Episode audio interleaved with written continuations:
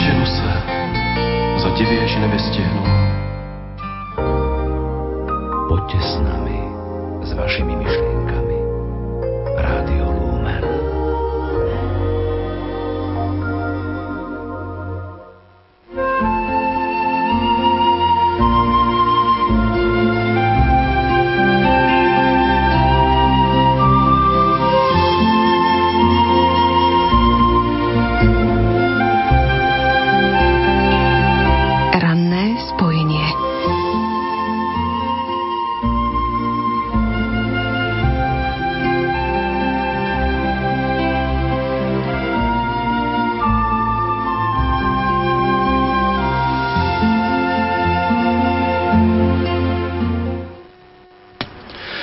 Krásne a pokojné sobotné dobré ráno, milí poslucháči, vám v tejto chvíli už prajeme zo Sanktuária Božieho milosrdenstva v Krakové.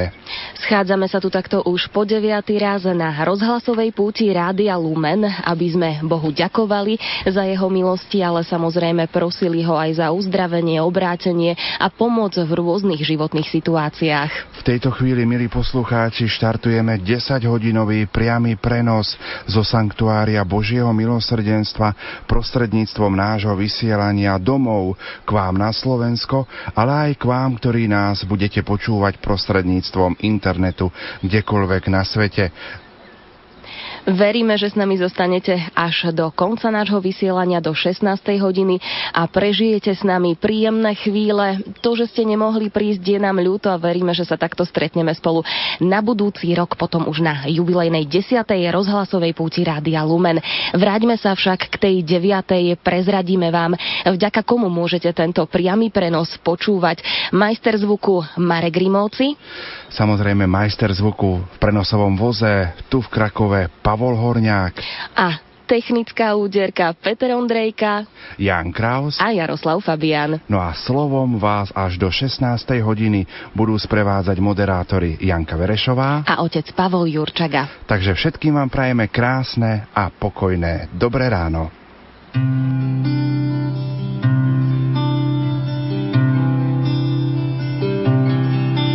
Môj kráľ ma víta na nádvorí. Svoju náruč predo mnou otvára. Ja viem, že môžem k nemu prísť aj dnes. Smelo prísť, pretože túžim do jeho dlaní vložiť bolesť, ktorú mám. Môj kráľ víta na nádvorí.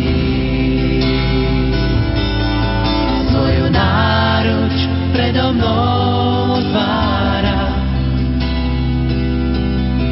Ja viem, že môžem k nemu prísť aj dnes smelo prísť, pretože túžim do jeho dlaní vložiť bolesť, ktorú mám.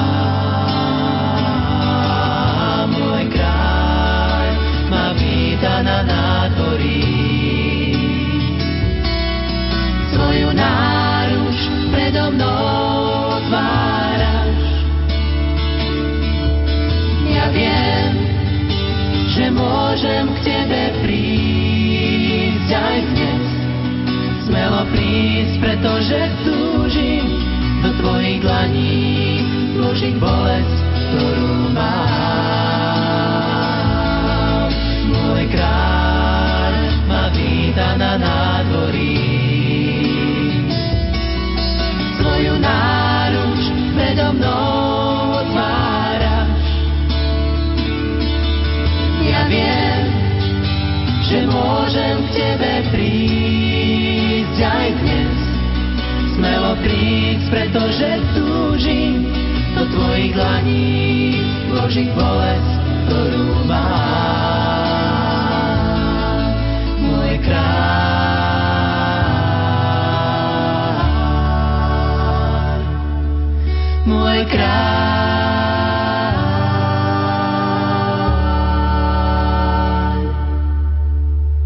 Priatelia, je 6 hodín 6 minút. Prajeme vám krásne ráno na celé Slovensko a je do sveta, kdekoľvek nás počúvate. Momentálne sa nachádzame v Krakove v Sanktuáriu Božieho milosrdenstva, pretože už o malú chvíľu budeme prežívať 9. rozhlasovú púť s motom Viera je poklad života. Poďme sa ale pozrieť na 18. maj z hľadiska histórie. 18. máj je od roku 1978 Medzinárodným dňom múzeí. Vyhlásila ho Medzinárodná rada múzeí pri UNESCO. Keď sa pozrieme ešte hlbšie do histórie, zistíme napríklad, že v roku 1711 sa narodil chorvátsky matematik, astronóm, fyzik, jezuita a filozof Rudier Josip Boškovič, jeden z posledných univerzálnych vedcov európskej humanistickej tradície. V roku 1845 zomrel v Bratislave prepošt tunajšej kapituly matematik, fyzik a teológ Michal Adamkovič. Pred 145 rokmi sa narodil posledný ruský cár Mikuláš II. Spoločne s manželkou Alexandrou, synom a štyrmi dcerami ho 17. júla 1918 zastrelili v podzemnej miestnosti kupeckého domu v meste Jekaterinburg, v ktorom boli uväznení. V roku 1920 sa narodil v Polsku blahoslavený pápež Ján Pavol II vlastným menom Karol Vojtila. Počas druhej svetovej vojny bol robotníkom v Lome, neskôr chemickým chemickej továrni. Tajne študoval teológiu a v roku 1946 bol vysvetený za kňaza. Štúdiu pokračoval v Ríme, vo Francúzsku a v Belgicku. V roku 1954 ho menovali za profesora etiky na Katolíckej univerzite v Lubline a v roku 1958 za titulárneho zástupcu, zástupcu biskupa v Ombi pre Krakov a za profesora teológie na univerzite v Krakove. V roku 1960 60 bol vikárom, o dva roky neskôr sa stal kapitulným vikárom krakovského arcibiskupstva a v rokoch 1964 až 78 metropolita a arcibiskup krakovský. V roku 1967 sa z Jana Pavla II. alebo teda z Karola Vojtilu stal kardinál a 16. oktobra 1978 bol ako prvý slovanský zástupca zvolený za 264. pápeža a prijal meno Jan Pavol II. V roku 1900 1980 vyhlásil svetých Cyrila a Metoda za spolupatrónov Európy. Zomrel 2. apríla 2005 vo Vatikáne. Pred 90 rokmi 1923 sa začalo prvé vysielanie Československého štátneho rozhlasu z Prahy, pričom Československá republika bola po Veľkej Británii druhou európskou krajinou s pravidelným vysielaním. V tejto chvíli pozdravujeme aj našich kolegov do Českého i Slovenského rozhlasu. 18. mája 1986 pápež Jan Pavol II vydal svoju piatu encykliku Dominum et Vivificantem, v ktorej sa zaoberá pôsobením Ducha Svetého v cirkvi a vo svete. No a ešte jedno jubileum. Pred 15 rokmi pápež Jan Pavol II apoštolským listom Ad Tuendam Fidem doplnil niektoré normy do kódexu kanonického práva a do kódexu kánonov východných cirkví. Definoval v ňom tresty pre klerikov pri priestupkoch proti poslušnosti a proti náuke cirkvy. A ešte sa pozrieme do kalendára, zistíme, že meniny oslavujú Viktórie, takže Viktóriam blahoželáme, prajeme všetko najlepšie a dávame Dávame vám do pozornosti, milí priatelia, aj naše kontaktné údaje, ale to až po pesníčke budete nám môcť posielať SMS-ky, ale takisto aj e-maily priamo sem do Krakova. My ich budeme čítať a budeme sa modliť za vaše úmysly. V tejto chvíli si opäť trošku zahráme. sa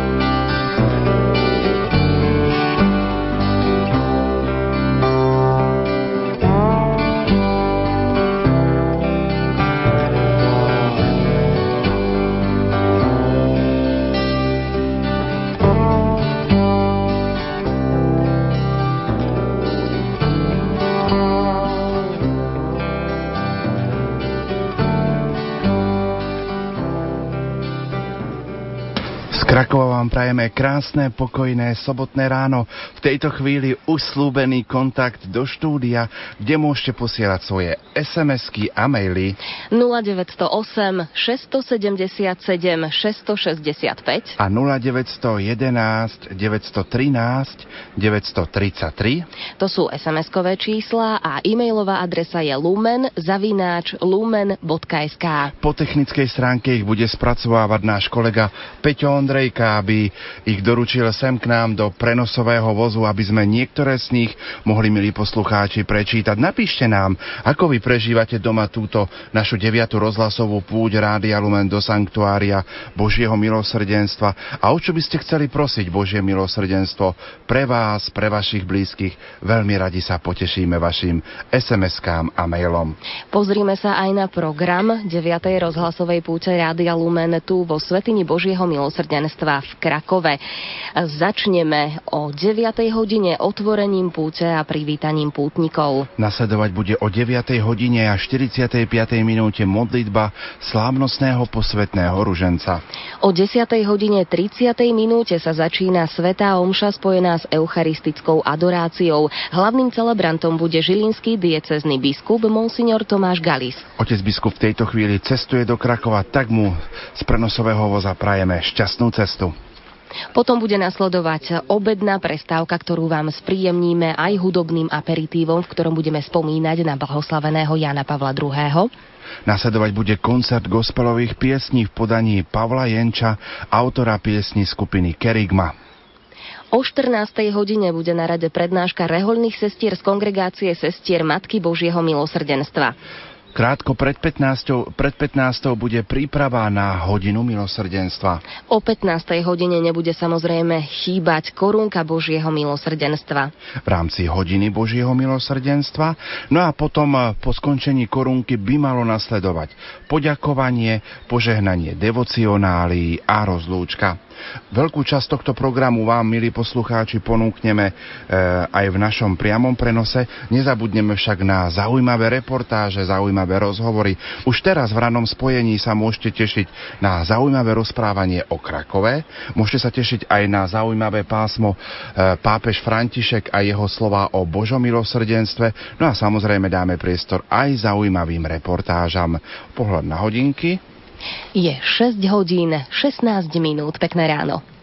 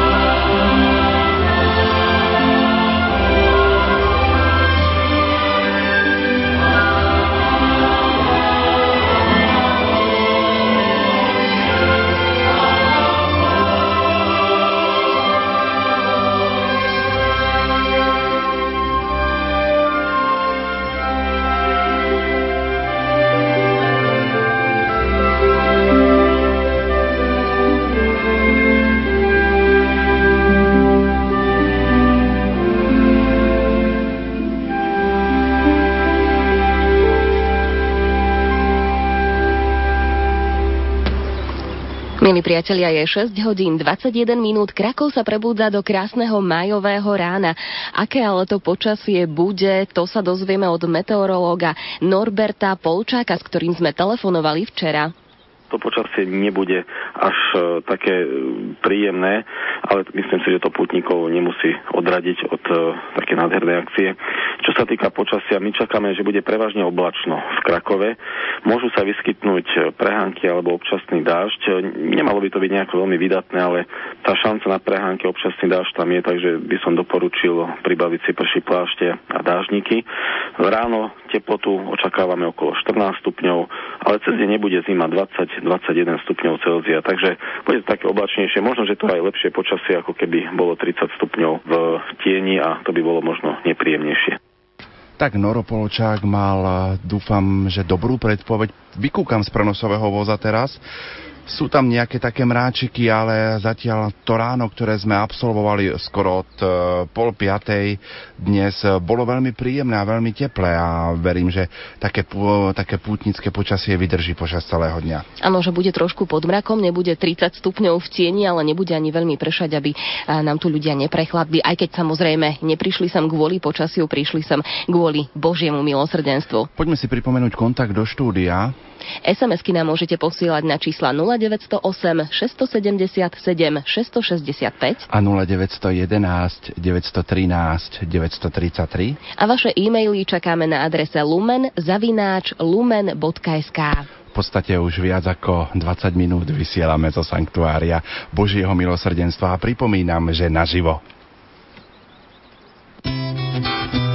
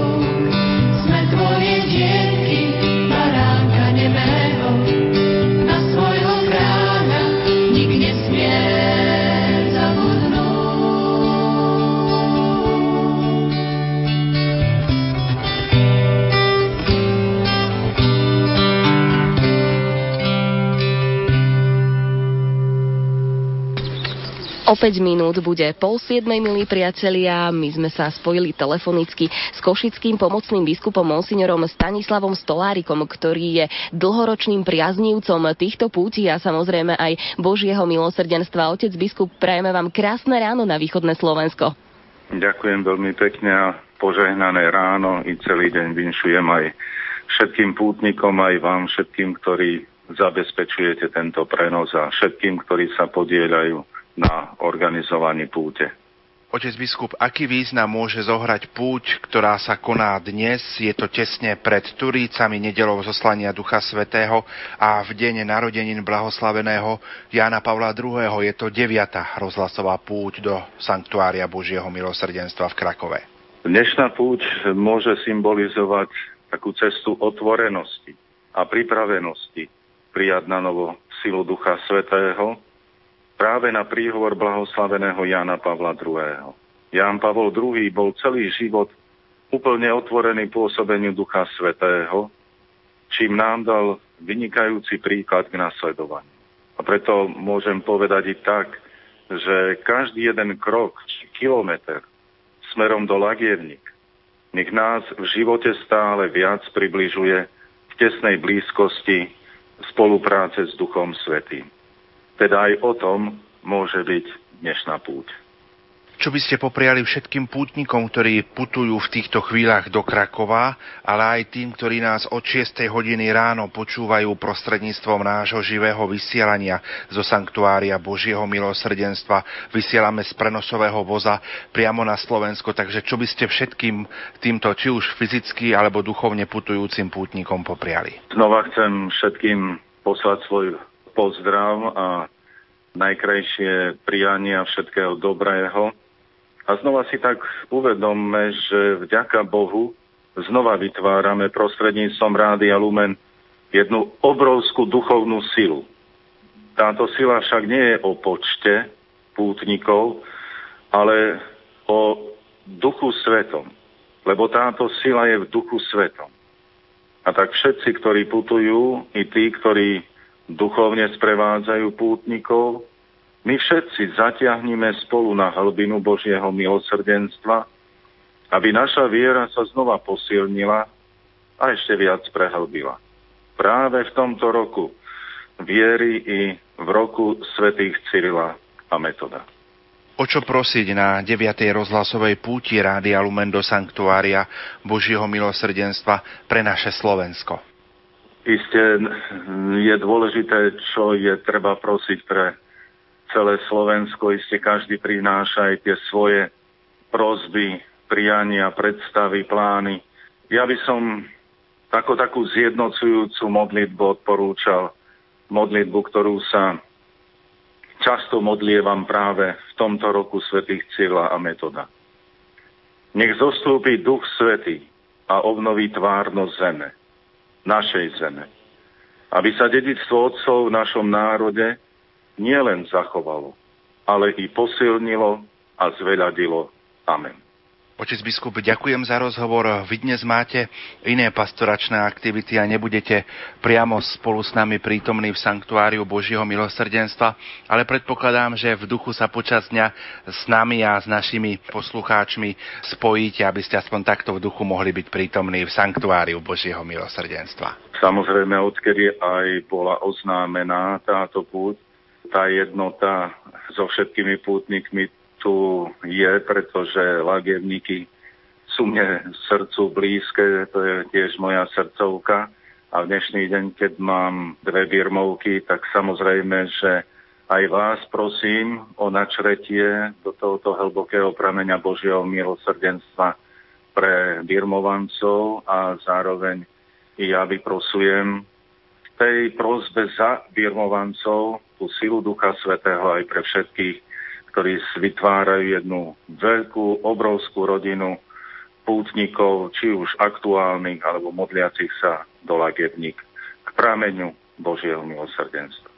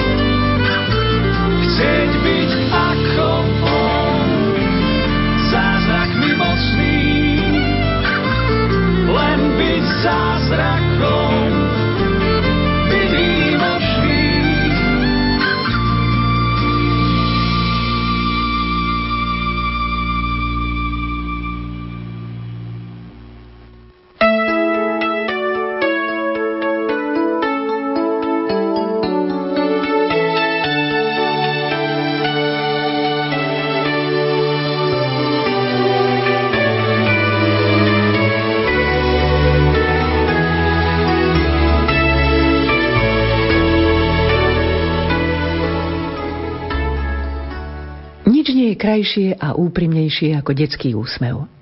Predstav si dieťa, ktoré sa hrá samo v izbe a odrazu príde jeho mama. Nemusí priniesť nič špeciálne. Stačí, že sa zjaví vo dverách a otvorí náruč.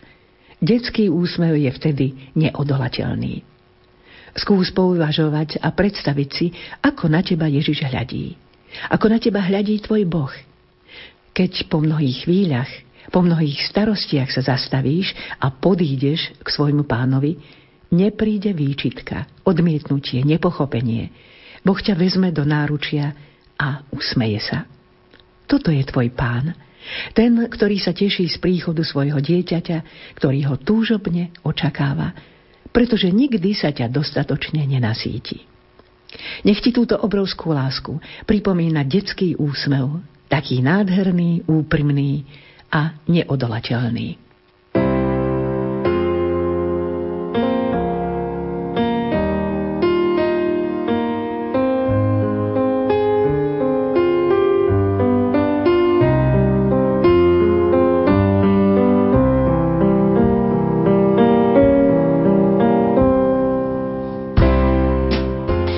Priatelia, je 6 hodín 35 minút. Vy ste počúvali pravidelné ranné zamyslenie, ktoré prečítala Hanna Makovická, napísala ho Katarína Rusinková a redakčne zabezpečil Jaroslav Fabian.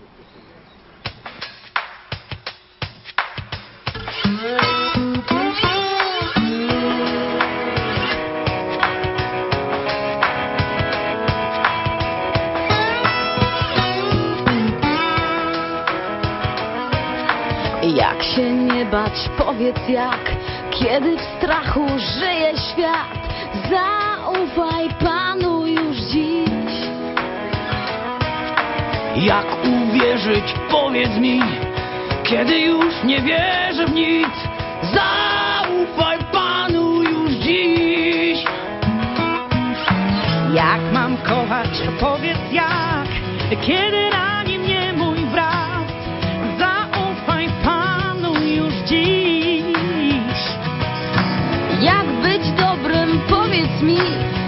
Lichtschwert wird, Takis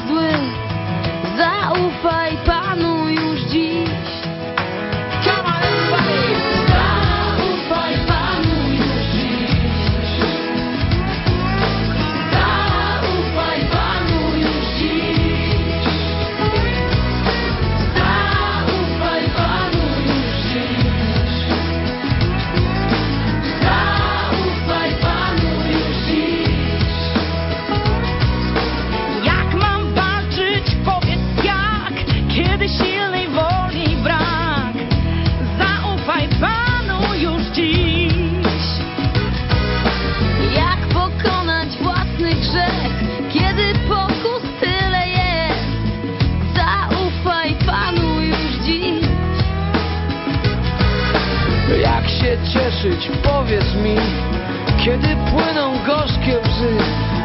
Zaufaj Panu już dziś.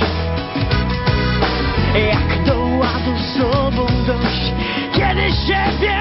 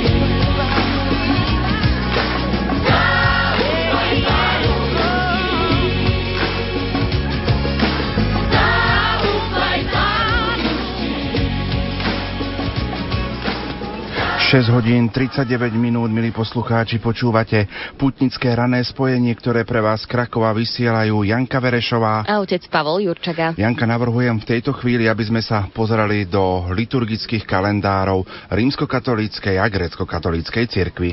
Nasledujú životopisy svetých milí priatelia, ktoré pripravili naši náboženskí redaktori otec Jan Krupa a otec Jan Sabol.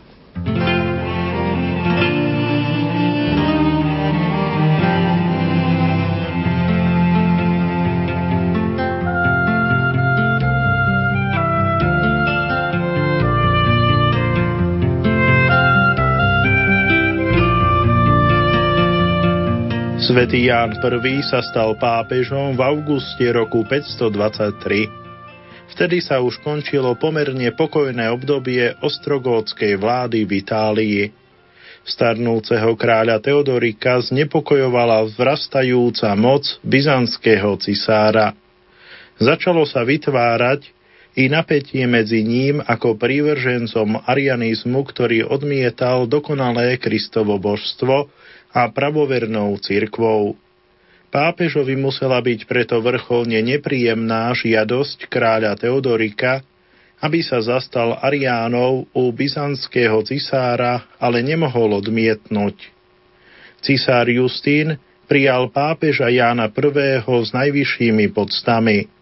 Bola to prvá návšteva rímskeho biskupstva v Konštantínopole. Pápež sa tu zdržal od Vianoc roku 525 do Veľkej noci roku 526.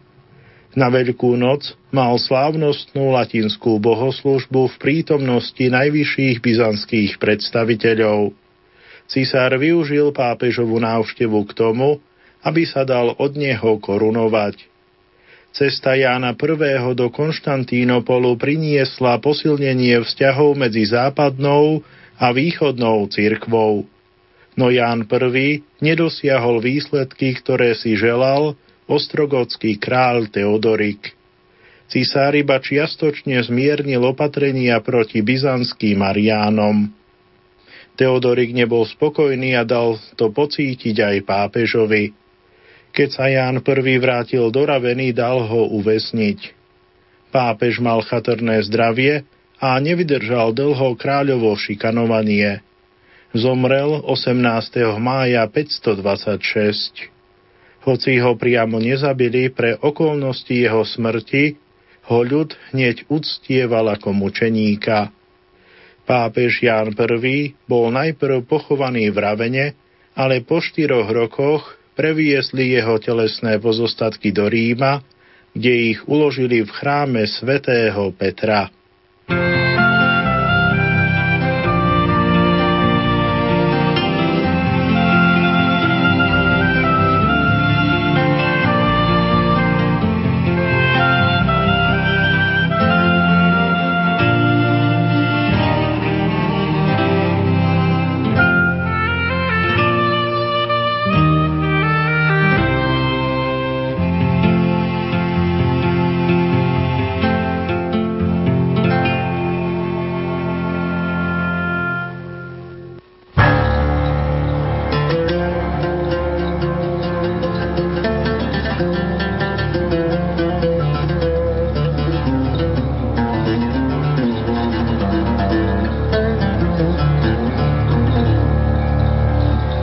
Nám grécko-katolícka cirkev pripomína mučeníka Teodota Zankiry a sedem svetých panien. Meno Teodot má grécky pôvod a znamená Bohom daný. Podľa diela Mučeníctvo Teodota, ktorého autorom je údajný očitý svedok Neilos, vlastnil Teodot Vankire pohostinstvo.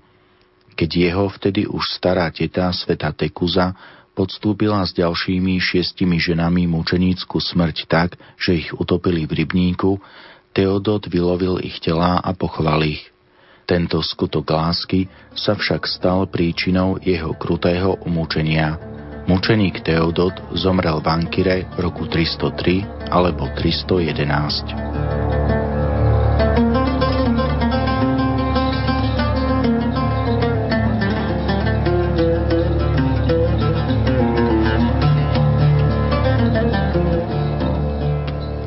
Milí priatelia, vypočuli ste si životopisy svetých a po pohľade do liturgického kalendára nasleduje pohľad na vaše SMS-ky. Čítam hneď prvú. Vďaka za vaše obety, verím sile príhovoru sestry Faustíny i dnes sa o nás stará a prosí o milosrdenstvo. Vytrvajte, aby sme mali vzory. Paľko Jurčaga je ním tiež. Spájame sa s putníkmi a vyprosujeme zdravie pre ťažko chorú ležiacu mamu, sílu pri jej opatrovaní a dar zachovania viery v našej rodine, veriace Strnave, Strnavy. Pozdravujem vás a prosím o modlitbu za uzdravenie mojej cery Ivety z ťažkej choroby. Vďačná mama. Poďme ďalej. Prosím o modlitbu k Božiemu milosrdenstvu a zverenie nás silu pod ochranu Božiu a správny Boží smer, vedenie nás Božím milosrdenstvom, Božou mocou a rukou a zanechanie zlého zvádzania. Ďakujem. Prosím o Božie milosrdenstvo, prosím o pomoc pri zvládaní každodenných nástrah a nebezpečenstiev, ktoré na nás denne číhajú. Veď nás správnou cestou, bez závislosti a zla. Drahé Božie milosrdenstvo, vďaka za všetko a prosím za Dominiku, Martinku a všetkých birmovancov, ktorí zajtra príjmu Ducha Svetého, podpísaná Janka z Košíc. Ďalšia z vašich SMS-iek požehnané ráno. Ďakujem vám za to, že ma potešujete aj dnes v nemocnici. Prosím o modlitbu za manžela, deti s rodinami a moje drahé vnúčatká Andrejka a Jasmínku. Prosím Božie milosrdenstvo o požehnanie mojich detí a ďakujem za svätého otca Jána Pavla II. Vďačná Janka z Liptovskej osady. Ďakujem Bohu za jeho lásku, milosrdenstvo prosíme o pokoj, jednotu, lásku v našich rodinách, za mamičky v požehnanom stave a za tatinkov, aby prijímali svoje deti s láskou. Prosím o modlitbu za duševné uzdravenie pre syna Petra. Prosím, Pane, o Tvoje milosrdenstvo za dar zdravia, tela aj duše pre Luciu. Ďakujem, dôverujem, Pane, prosím, Jan Pavol II, oroduj za nás. Prosíme o modlitbu o Božiu pomoc chorobe pre matku, deti, vnúčence i pre mňa, v dlhej nezamestnanosti, chorobách, finančných ťažkostiach, z ktorých sa bez Božej pomoci a modlitieb nedá uzdraviť. A ešte jedna sms Požehnané ráno, duchom som s vami, prosím o vyprosenie milostí pre deti, ktoré dnes príjmu Ježiša do svojho srdiečka a o Božiu pomoc pre Luciu pri maturitách. Ďakujem. To boli prvé sms ktoré prichádzali do prenosového voza Hrádia Lumen do Sanktuária Božieho milosrdenstva. Napísať môžete aj vy, ktorí sa rozhodujete, či niečo napíšem alebo nie. Tu sú naše kontakty. 0908 677 665 0911 913 933 a e-mailová adresa lumen lumen.sk.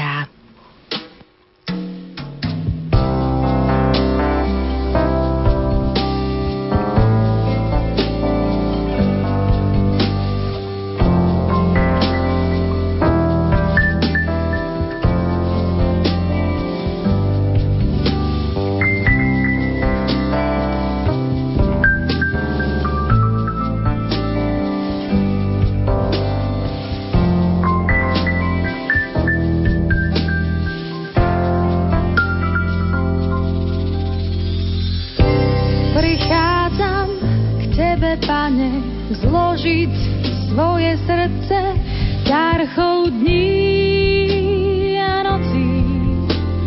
Unavené, prázdne,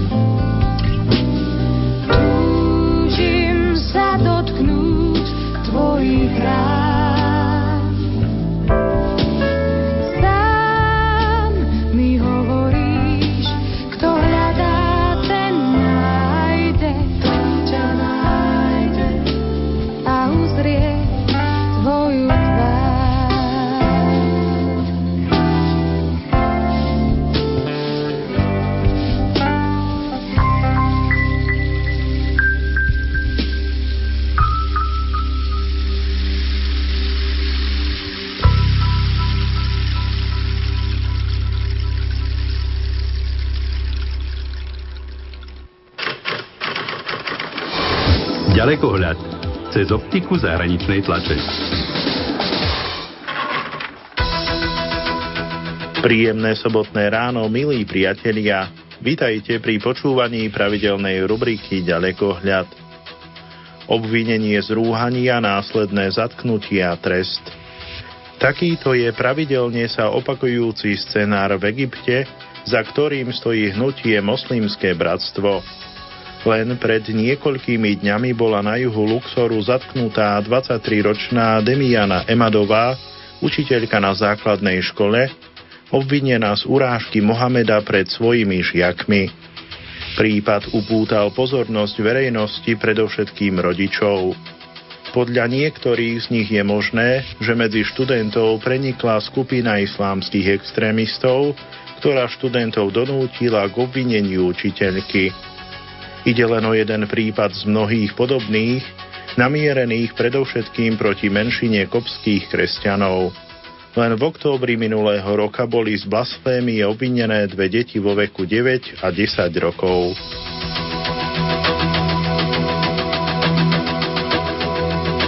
Vláda v Nigérii sa obáva, že by ju boj proti Boko Haram mohol stať hlasy v najbližších voľbách. Počas stretnutia s medzinárodnou delegáciou organizácie Kirchei Not, ktorá je na návšteve africkej krajiny, to povedal jolský biskup Stephen Dami Mamza. Je presvedčený o tom, že vláda na čele s Goodluckom Jonathanom nie je ochotná bojovať proti africkému Talibanu a ďalším militantným skupinám, ktoré pustošia krajinu. Namiesto toho, aby režim vyhlásil stav núdze v severovýchodnej Nigérii, si nechce pohnevať voličov, ktorí sympatizujú s extrémistami. Uviedol jolský biskup. Monsignor Mamza pripomenul posledné útoky, ktoré uskutočnila islamistická militantná skupina Boko Haram v meste Bama 7. mája. Fundamentalisti zničili policajné stanice, kasárne, niekoľko vládnych budov a zabili 50 ľudí. V stredu 8. mája spustili paľbu v blízkosti katedrály Viole, o život vtedy prišli dvaja ľudia. Biskup tvrdí, že vláda dokáže presadiť svoju autoritu, ale obáva sa politických dozvukov.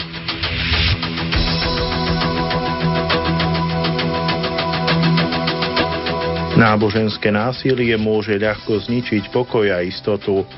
Konštatujú vo vyhlásení kresťanskí a moslimskí náboženskí predstavitelia v Tanzánii.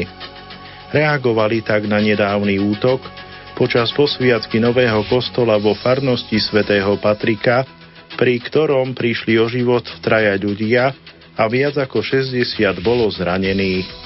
Nešlo však o ojedinelý prípad. Predstavitelia oboch náboženstiev sa preto verejne zaviazali spolupracovať pri dosahovaní spoločného cieľa, ktorým je pokoj medzi náboženskými skupinami. Najlepšou cestou k jeho nadobudnutiu je podľa nich vzájomná úcta a udržiavanie dobrých medzináboženských vzťahov. Odkaz adresovali aj rodičom, ktorí žiadajú, aby svoje deti viedli k poznaniu dôležitosti hodnôt pokoja. Ako náboženským lídrom nám bola daná schopnosť udržiavať pokoj a istotu. Píšu vo vyhlásení, ktoré publikovala agentúra Fides. Zároveň vyzývajú spoločnosť k zastaveniu náboženskej neznášanlivosti. Tamojšia polícia oznámila, že odteraz bude zatknutý každý, kto sa akýmkoľvek spôsobom Vrátanie informačných prostriedkov pokúsi podnecovať k náboženskej nenávisti či útokom. Dnešný ďalekohľad prečítal náboženský redaktor Ján Krupa. Ďalekohľad cez optiku zahraničnej tlače.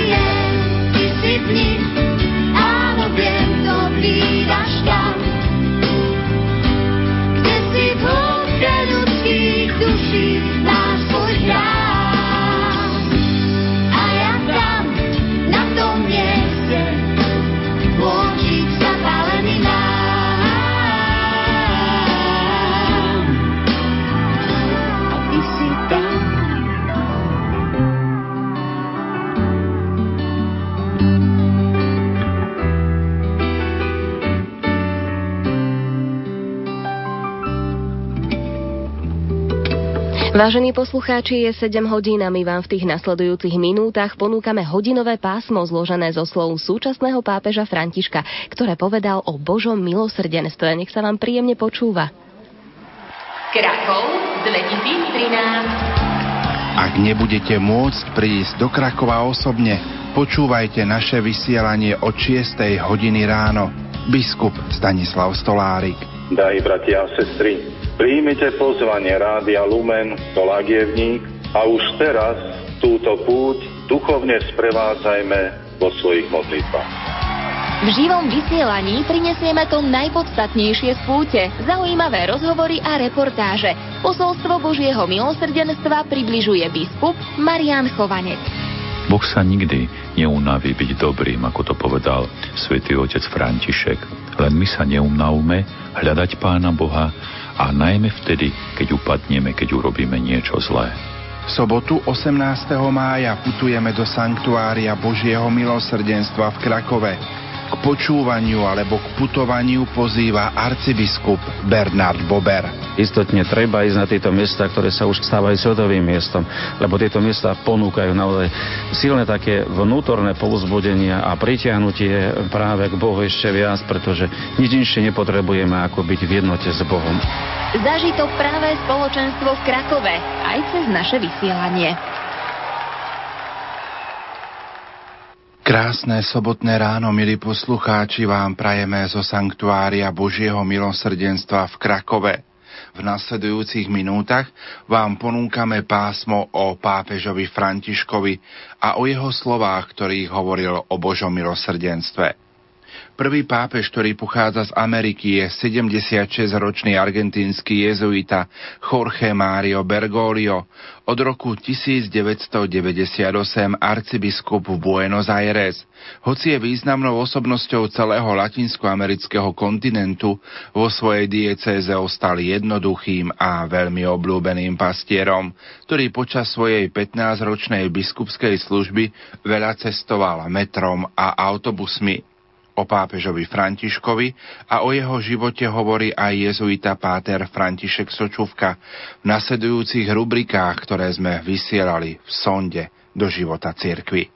Kto vlastne si František? Odkiaľ prichádzaš? Kam vedie tvoja cesta? Toto sú tri otázky, ktoré prišli na myseľ mnohým ľuďom vo chvíli, keď sa na balkóne požehnaní Svetopeterskej baziliky ukázal nový Petrov nástupca, ktorý si prvýkrát v dejinách cirkvy vybral meno František. Keď kardinál Jean-Louis Torán oznámil, že novým pápežom sa stal kardinál metropolita Buenos Aires Jorge Mario Bergoglio, zavládlo na námestí pred Vatikánskou bazilikou na chvíľu ticho.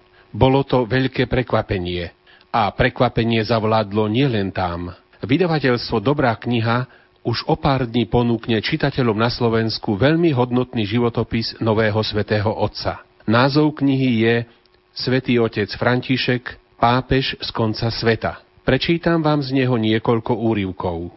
Kardinál Bergoglio, dnes František, s odstupom mnohých rokov hodnotí, že najdôležitejším človekom nie len v jeho mladosti, ale v celom živote bola stará mama Rosa.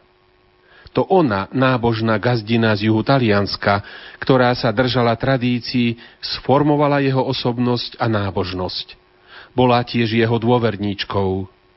Dodnes s rozochvením spomína na rady, čo mu dávala, a aj na to, že mu vždy bola oporou.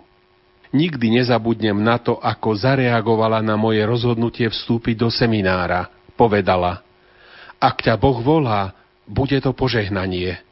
Ale nezabudni, prosím, že dvere nášho domu sú pre teba vždy otvorené a nikto ti neurobi ani najmenšiu výčitku, ak sa rozhodneš vrátiť sa. Tieto slová mi dodali útechu. A nielen to. Prídu mi na myseľ vždy, keď ku mne príde niekto, koho čaká výber vážneho životného rozhodnutia a kto očakáva odo mňa radu. Usilujem sa k tomu pristupovať tak, ako to vtedy urobila moja babka. Toto bolo pre mňa veľké ponaučenie, priznáva pápež. V breviári, ktorý nosí so sebou, dodnes uchováva listy, ktoré mu písala v rôznych obdobiach života. Osobitne si cení list z roku 1967, ktorý napísala z polovice po taliansky a z polovice po španielsky. Pripravila ho na slávnosť jeho kňazskej vysviacky dva roky vopred, lebo sa obávala, že sa nemusí dožiť tej chvíle. Prikázala, aby mi list doručili spolu s darčekom, ktorý tiež zadovážila skôr. Našťastie sa vysviacky dožila takže mi mohla list aj darček odovzdať osobne, hovorí pápež. Vyťahuje z breviára zažltnutý papier, z ktorého s dojatím číta.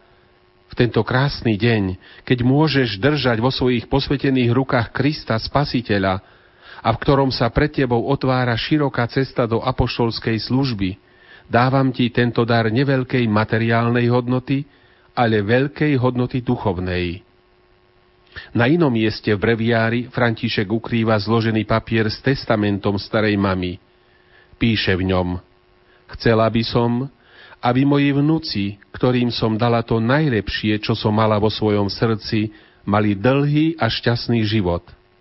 Ale ak ich jedného dňa boles, choroba či strata milovaného človeka uvrhnú do bezmocností, nech pamätajú, že jeden zdych smerom k svetostánku kde sa nachádza najväčší a najznešenejší mučeník a jeden pohľad na Máriu stojacu pod krížom môžu znamenať pre nich kvapku balzamu, ktorý zacelí tie najhlbšie a najbolestivejšie rany.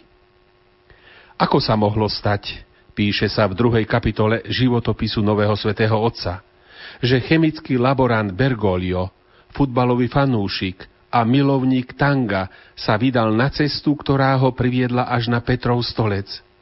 Jeho život navždy poznamenal jeden deň.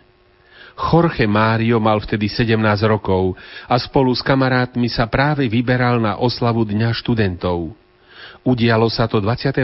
septembra 1953. Ako nábožný chlapec, o ktorého dobrú výchovu sa postarala jeho stará mama, vošiel do ich farského kostola svätého Jozefa vo štvrti Flores. Zbadal, že v spovednici sedí kňaz, ktorého dovtedy nepoznal. Pocítil akýsi poput a sám nevediac prečo, začal sa spovedať. Počas povede stalo sa niečo zvláštne, čo som nemohol ovládnuť, ako by ma niekto prekvapil úderom, keď som mal spustené ruky. Náhle som si uvedomil, že Boh na mňa čakal – že čakal na mňa po celý čas so svojou láskou a porozumením. Keď som vyšiel z kostola, už som vedel, že sa chcem stať kňazom. Nešiel som v ten deň na oslavu. Hoci som po skončení priemyslovky naďalej pracoval v laboratóriu a do seminára som vstúpil až o 4 roky neskôr, už od tej chvíle som vedel, že sa musím stať kňazom, hovorí František. Vtedy som tiež pochopil, že Boh je vždy prvý. Niektorí ho možno hľadajú, ale je to vždy Boh, kto prvý hľadá človeka. Niekto mu môže výjsť ústrety, ale Boh vychádza v ústrety ako prvý. Prorokovi Jeremiášovi Boh povedal, že je ratolesťou mandľovníka a mandľovník je prvou rastlinou, ktorá rozkvíta na jar. Boh vždy miluje ako prvý. Vtedy ma zrejme zasiahla veľká láska, s akou mi Boh vyšiel v ústrety. 17-ročný Jorge Mário začul Boží hlas tak silno, že predznamenal celú jeho neskoršiu dušpastierskú prácu. Po rokoch, keď sa stal biskupom, si za svoje heslo vybral citát z listu svätého Bedu ctihodného anglosaského Benediktína, ktorý žil na prelome 7. a 8. storočia – Citát opisoval povolanie apoštola Matúša Ježišom spôsobom, ktorý pripomínal biskupovi Bergoliovi okamih jeho vlastného povolania. Takto to vlastne bolo vtedy so mnou v našom farskom kostole vo štvrti Flores. Boh pozrel na mňa milosrdným pohľadom a vybral si ma. Teraz to je taktiež moje heslo pastiera duší. Za kňaza, u ktorého sa vtedy spovedal, otca Duartého, sa dodnes pápež s vďačnosťou modlí. Krátko po svojom zvolení na 5. pôstnu nedelu 17.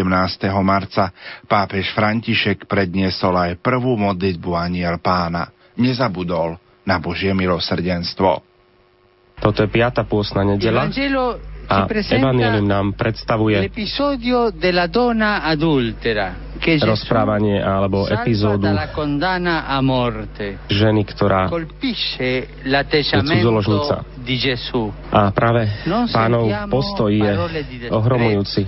Non sentiamo parole di condanna, Nepočujeme z jeho úst odsúdenie, ale počujeme slova lásky, milosrdenstva, ktoré pozývajú k obráteniu. Ani ja ťa neodsudzujem. Choď in poi non a peccare più. odteraz už viac nehreš. Eh, fratelli e sorelle, Bratia a il sestry, volto di Dio toto je Božia tvár. di un Padre misericordioso. Božia tvár, ktorá sa prejavuje v milosrdenstve, ktorý milosrdenstvo Boha, ktorý má vždy trpezlivosť. pazienza di Dio, la Predstavujte si niekedy, aká veľká je Božia e trpezlivosť, aká veľké milosrdenstvo voči nám. Boh má s nami trpezlivosť. Čaká na nás, rozumie nám a neunavuje sa odpúšťať nám, ak sa vieme k nemu vracať úprimným a skrúšeným srdcom. Grande è la misericordia del Signore, Pánovo milosrdenstvo je veľké, dice il Salmo.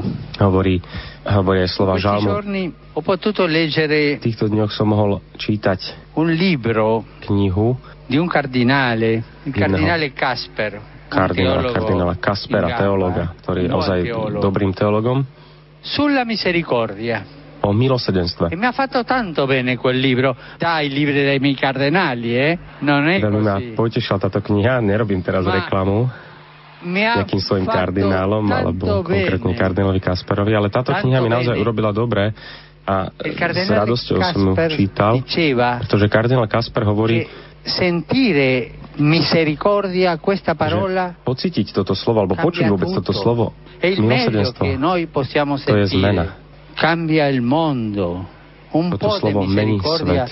Trochu milosrdenstva mení svet, robí svet e menej chladným a viac spravodlivejším. Aj my chceme správne pochopiť toto Božie milosrdenstvo.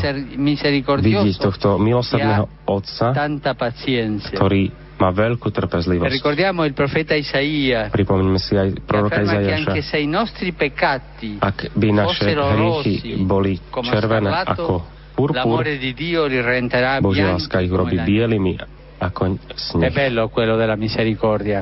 Krásna táto téma milosrdenstva. Appena vescovo nell'anno Keď som sa stal biskupom 92 è arrivata a Buenos Aires druhom, la Madonna di Fatima e Panna una Mária grande Socha prišla do Buenos. Aires. Bola veľká omša, slávnostná sveta omša pre E chorých.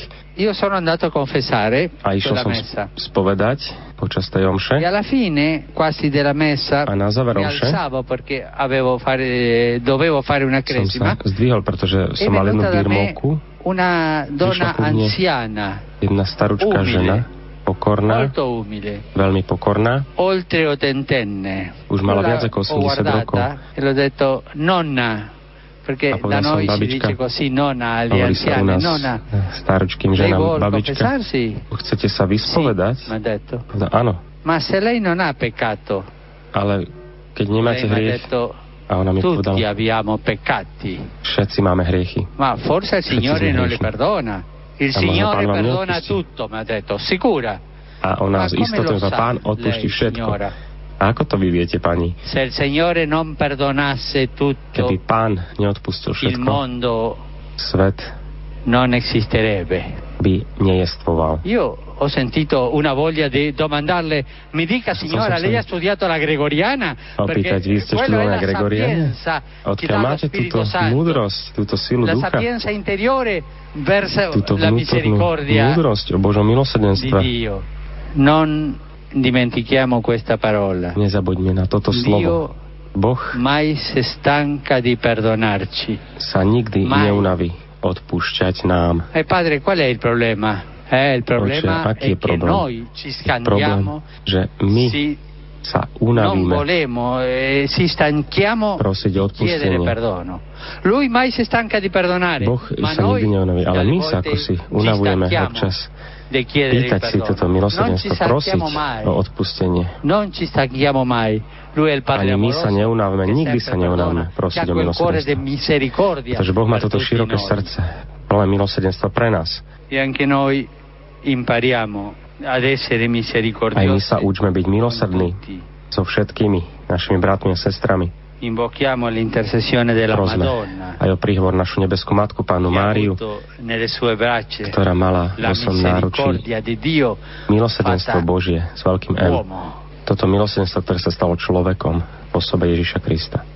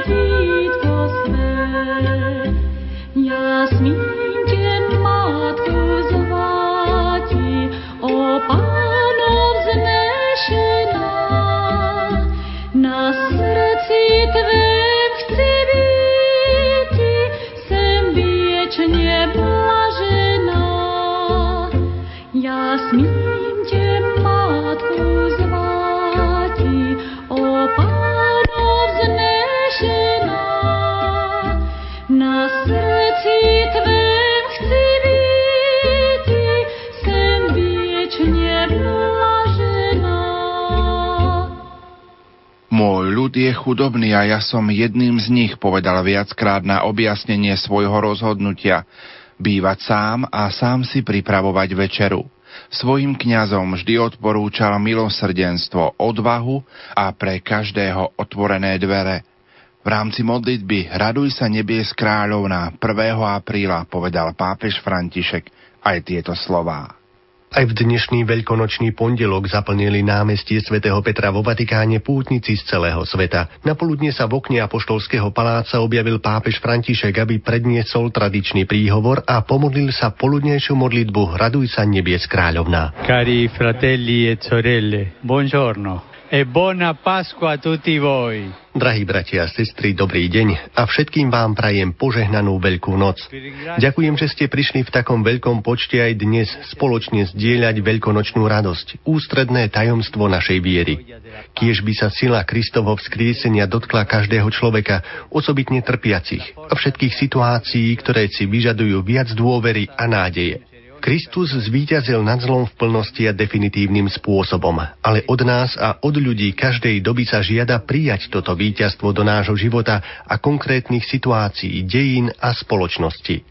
Preto považujem za dôležité zdôrazniť to, čo si v dnešnej liturgii žiadame od Boha. Všemohúci Bože, Ty zveľaďuješ svoju cirkev stále novým potomstvom. Pomáhaj všetkým kresťanom, aby dôsledne plnili záväzky krstu, ktorý z vierou prijali. Práve krst, ktorý z nás robí Božie deti a Eucharistia, ktorá nás zjednocuje s Kristom, sa musia oživiť, teda musia sa premeniť na postoje, konkrétne konanie, gestá a rozhodnutia. Milosť obsiahnutá vo veľkonočných sviatoch sviatostiach je obrovským potenciálom pre obnovenie osobného a rodinného života a spoločenských vzťahov. Všetko však prechádza cez ľudské srdce. Ak sa nechám zasiahnuť milosťou vzkrieseného Krista, ak jej dovolím, aby zmenila ten aspekt, ktorý vo mne nie je dobrý a môže škodiť mne samému a iným, Dovolím Kristovmu víťazstvu, aby sa v mojom živote upevnilo a rozšírilo svoje spásne pôsobenie. Toto je sila milosti. Bez milosti nemôžeme nič urobiť. S milosťou krstu a eucharistickej jednoty sa môžem stať nástrojom Božieho milosrdenstva, toho nádherného Božieho milosrdenstva, prejavovať vo svojom živote sviatosť, ktorú sme dostali. Toto je, drahí bratia a sestry, našou každodennou úlohou a povedal by som, že aj našou každodennou radosťou. Radosťou z toho, že sa cítime nástrojmi Kristovej milosti ako ratolesti na viniči, ktorým je On sám, oživovaný miazgou Jeho ducha. Modlíme sa spoločne v mene umúčeného a vzkrieseného pána a na príhovor Najsvetejšej Pany Márie, aby veľkonočné tajomstvo mohlo pôsobiť v hĺbke nášho vnútra a tohto nášho času, aby nenávisť prenechala miesto láske, klamstvo pravde, pomsta odpusteniu a smútok radosti. La tristeza a la gioia. Po modlitbe udelil všetkým svoje apoštolské požehnanie. Sit nomen Domini benedictum. Ex hoc nunc usque in seculum. Adiutorum nostrum in nomine Domini. Qui feci celum et terram. Benedicat vos omnipotens Deus, Pater, et Filius, et Spiritus Sanctus. Amen. Pri istej príležitosti sa vyjadril, že najhoršie, čo sa môže cirkvi stať, je to, čo Lubák nazýva duchovná svetáckosť. To znamená zameranie na seba. A keď spomína sociálnu spravodlivosť, vyzýva vziať do ruky katechizmus, desatoro prikázaní a blahoslavenstvá. Jeho plán je jednoduchý. Ak nasleduješ Krista, pochopíš, že pošliapávať ľudskú dôstojnosť je vážny hriech Napriek jeho skromnej povahe, jeho životopis má len pár riadkov, sa stal terčom pozornosti pre svoje nekompromisné postoje počas ekonomickej krízy, ktorá postihla Argentínu v roku 2001. V rámci modlitby Hraduj sa nebies kráľovná na druhú veľkonočnú nedelu, ktorá je nedelou Božieho milosrdenstva, povedal pápež František tieto slová. Tento pokoj je ovocím víťazstva Božej lásky nad zlom, je ovocím odpustenia.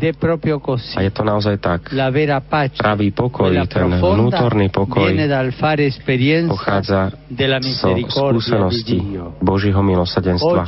Dnes je nedela Božieho milosadenstva a takto chcel aj blahoslavený Jan Pavel II. A práve na tento deň zavrel svoje oči.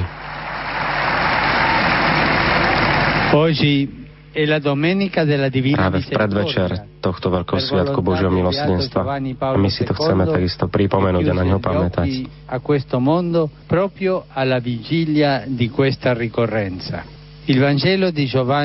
Janovo evanílium nám hovorí, že Ježiš sa zjavil dvakrát apoštolom, ktorí boli zhromaždení vo večeradle. Prvýkrát samotný večer jeho zmrtvých vstania a tentokrát, teda vtedy tam nebol apoštol Tomáš, ktorý povedal, ak ho neuvidím, ak sa nedotknem, neuverím. Druhýkrát, po 8 dňoch, už tam bol aj apoštol Tomáš. A Ježiš sa obrátil práve k nemu. Pozval ho, aby si pozrel jeho rany, aby sa ich mohol dotknúť.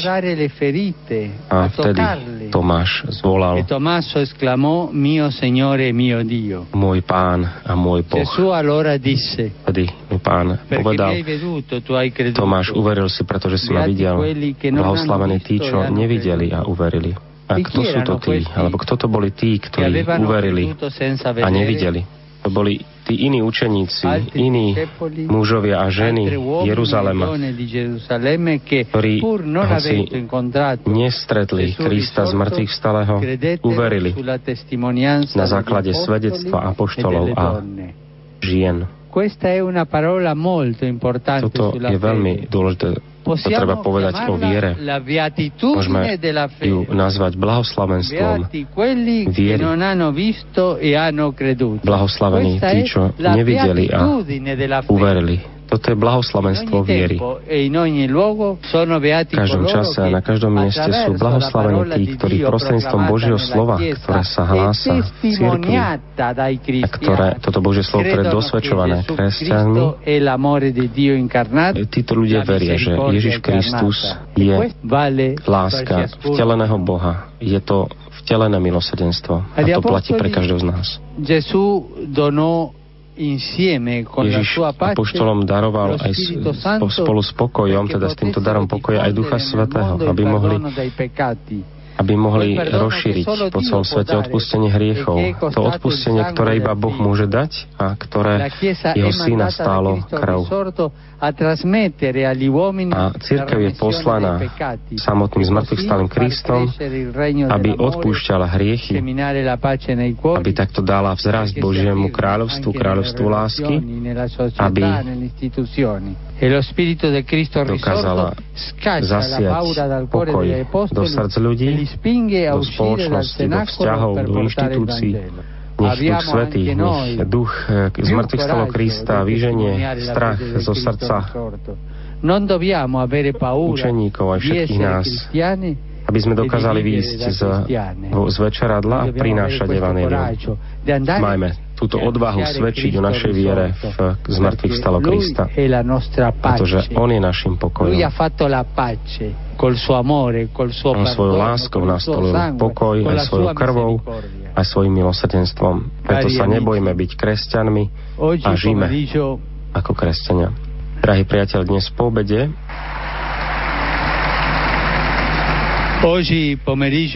budem sláviť Eucharistiu v Bazilike svätého Jána v Lateránskej bazilike, ktorá je katedrálou rímskeho biskupa. Prosme Pánu Máriu, aby nám pomohla. Biskupovi ako mne a vám ako národu kráčať vo viere a v láske. Aby sme mali túto dôveru v Božie milosrdenstvo. A Boh nás čaká, pretože nás miluje odpustil nám con il suo sangue e ci perdona ogni volta che andiamo da lui a chiedere il odpúšťa, keď sa k nemu priblížime a vyprosíme si toto milosrdenstvo. Máme dôveru v tento veľký dar. Lumen. Rádio, ktoré svieti. Popoludní na druhú veľkonočnú nedelu slávil svetú omšu v Lateránskej bazilike. Ani tam pápež František nevynechal Božie milosrdenstvo. Milosrdenstvo, trpezlivosť a Božia neha musia byť motívom pre našu vieru, nádej, odvahu vrátiť sa k Bohu napriek akejkoľvek chybe či hriechu v našom živote. Aj o tom hovoril pápež František v homílii počas Svetej Omše, ktorú slávil včera popoludní v Lateránskej bazilike potom, ako prevzal katedru rímskeho biskupa. Pápež František následne odhalil tabuľu s novým označením miesta námestie blahoslaveného Jána Pavla II. pápeža od roku 1978 do 2005, tak sa od včera nazýva priestranstvo pred vikariátom. V nasledujúcich minútach vám ponúkame plné znenie včerajšej homílie pápeža Františka. l'Eucaristia in questa Basilica Lateranense. S radosťou slávim poprvý raz Eucharistiu v tejto lateránskej bazilike, katedrále rímskeho biskupa. Všetkých vás láskou pozdravujem. Drahého kardinála vikára, pomocných biskupov, diecéznych kňazov, diakonov, rehoníčky a rehoníkov a všetkých veriacich lajkov. Spoločne kráčajme vo svetle skrieseného pána. Dnes slávime druhú veľkonočnú nedeľu, nazývanú tiež aj nedeľou Božieho milosrdenstva. Aká krásna je táto realita viery pre náš život. Božie milosrdenstvo. Tak veľká i hlboká Božia láska k nám. Je to láska, ktorá sa nikdy nezmenšuje. Vždy nás drží za ruku a podporuje nás. Pomáha nám vstať a vedie nás. V dnešnom evanieliu apoštol Tomáš zakúša práve Božie milosrdenstvo božstvo, ktoré má konkrétnu tvár. Tvár Ježiša, skrieseného Ježiša. Tomáš neverí tomu, čo mu hovoria ostatní apoštoli. Videli sme pána, nestačí mu Ježišov prísľub, ktorý im oznámil, na tretí deň vstanem z mŕtvych. Chce ho vidieť, chce vložiť svoje ruky do rán po klincoch a do boku. A aká je Ježišova reakcia? Trpezlivosť. Ježiš neopúšťa tvrdohlavého Tomáša v jeho nevere. Daruje mu týždeň času, nezavrie bránu, čaká. A Tomáš uznáva vlastnú obmedzenosť, malú vieru. Pán môj a Boh môj. Týmto jednoduchým zvolaním avšak plným viery odpovedá na Ježišovu trpezlivosť. Necháva sa objať Božím milosrdenstvom. Vidí ju pred sebou, v ranách, na rukách a nohách, v otvorenom boku a nachádza dôveru. Je to nový človek. Už viac nie je neveriaci, ale veriaci. A pripomeňme si tu aj Petra. Trikrát zaprie Ježiša práve vo chvíli, keď mu mal byť na blízku a keď sa dotkne svojho dna, stretáva Ježišov pohľad, ktorý trpezlivo a bez slov povie Peter, nemaj strach zo svojej slabosti, dôveruj mi. A Peter chápe, cíti Ježišov lásky plný pohľad a plače. Aký krásny je tento Ježišov pohľad, koľká nežnosť.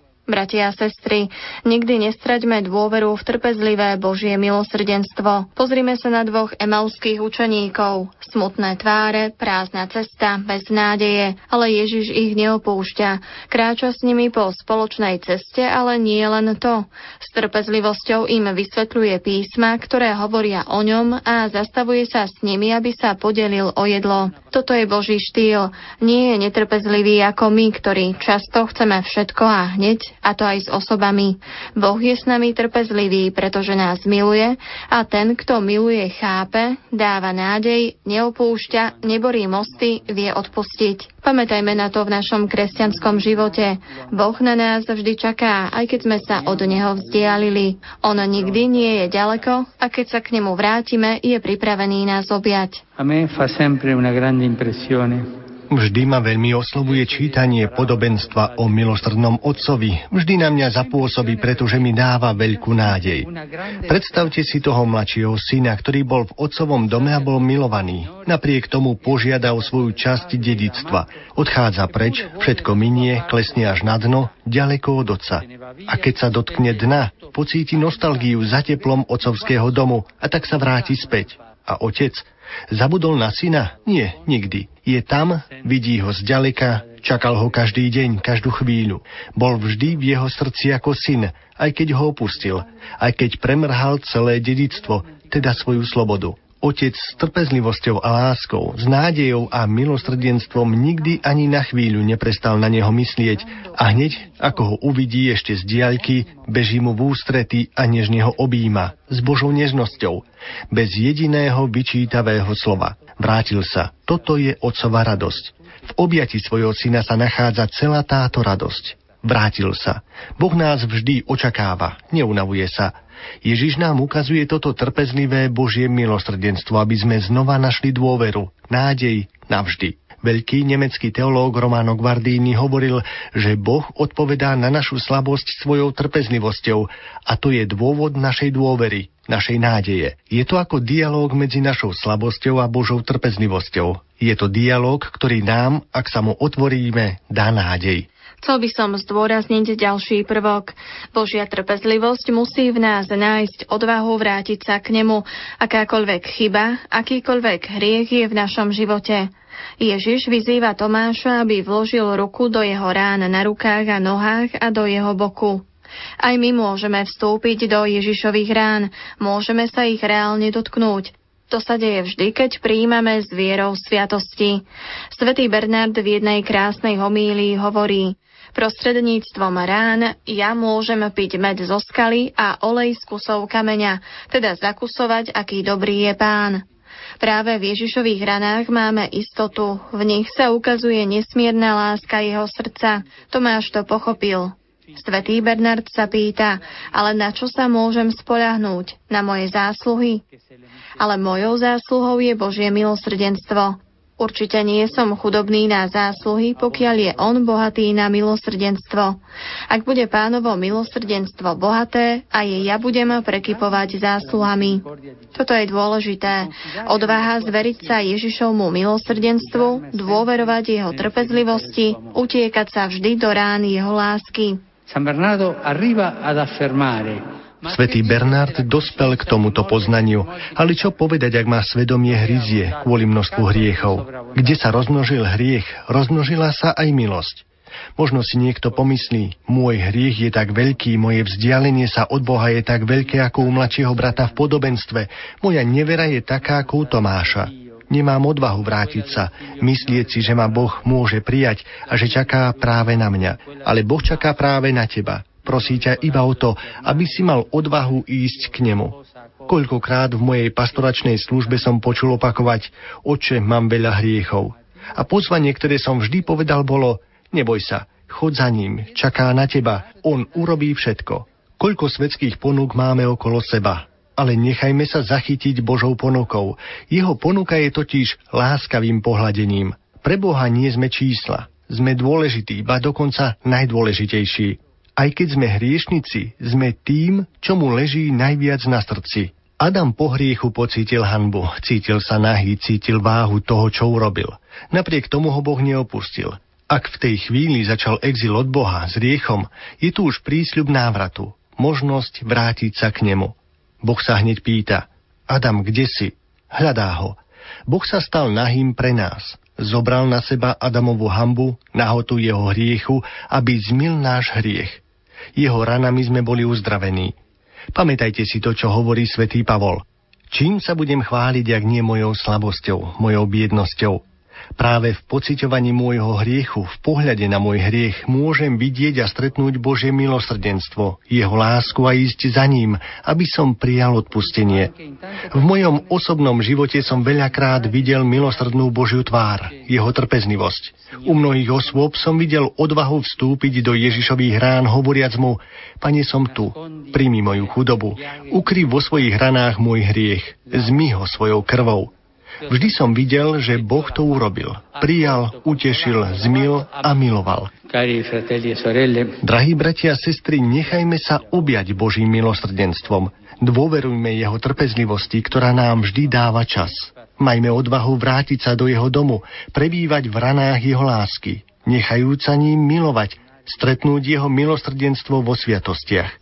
Pocítime jeho tak nádhernú nežnosť, pocítime jeho objatie a aj my budeme schopní milosrdenstva, trpezlivosti, odpustenia, lásky. Di paciencia, di perdono, di amore.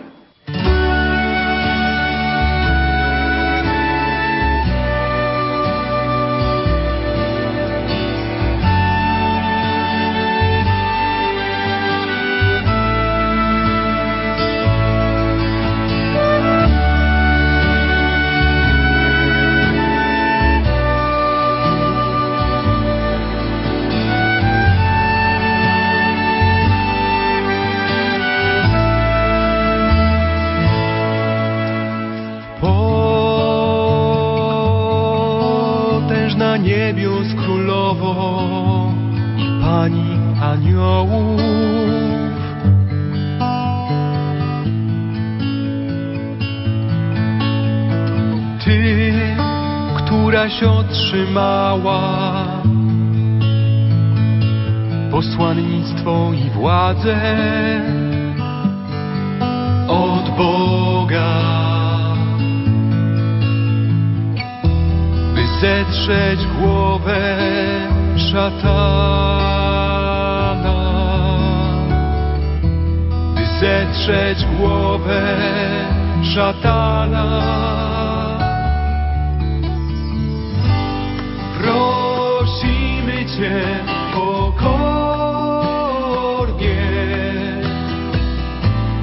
Rozkaż chórą aniołów.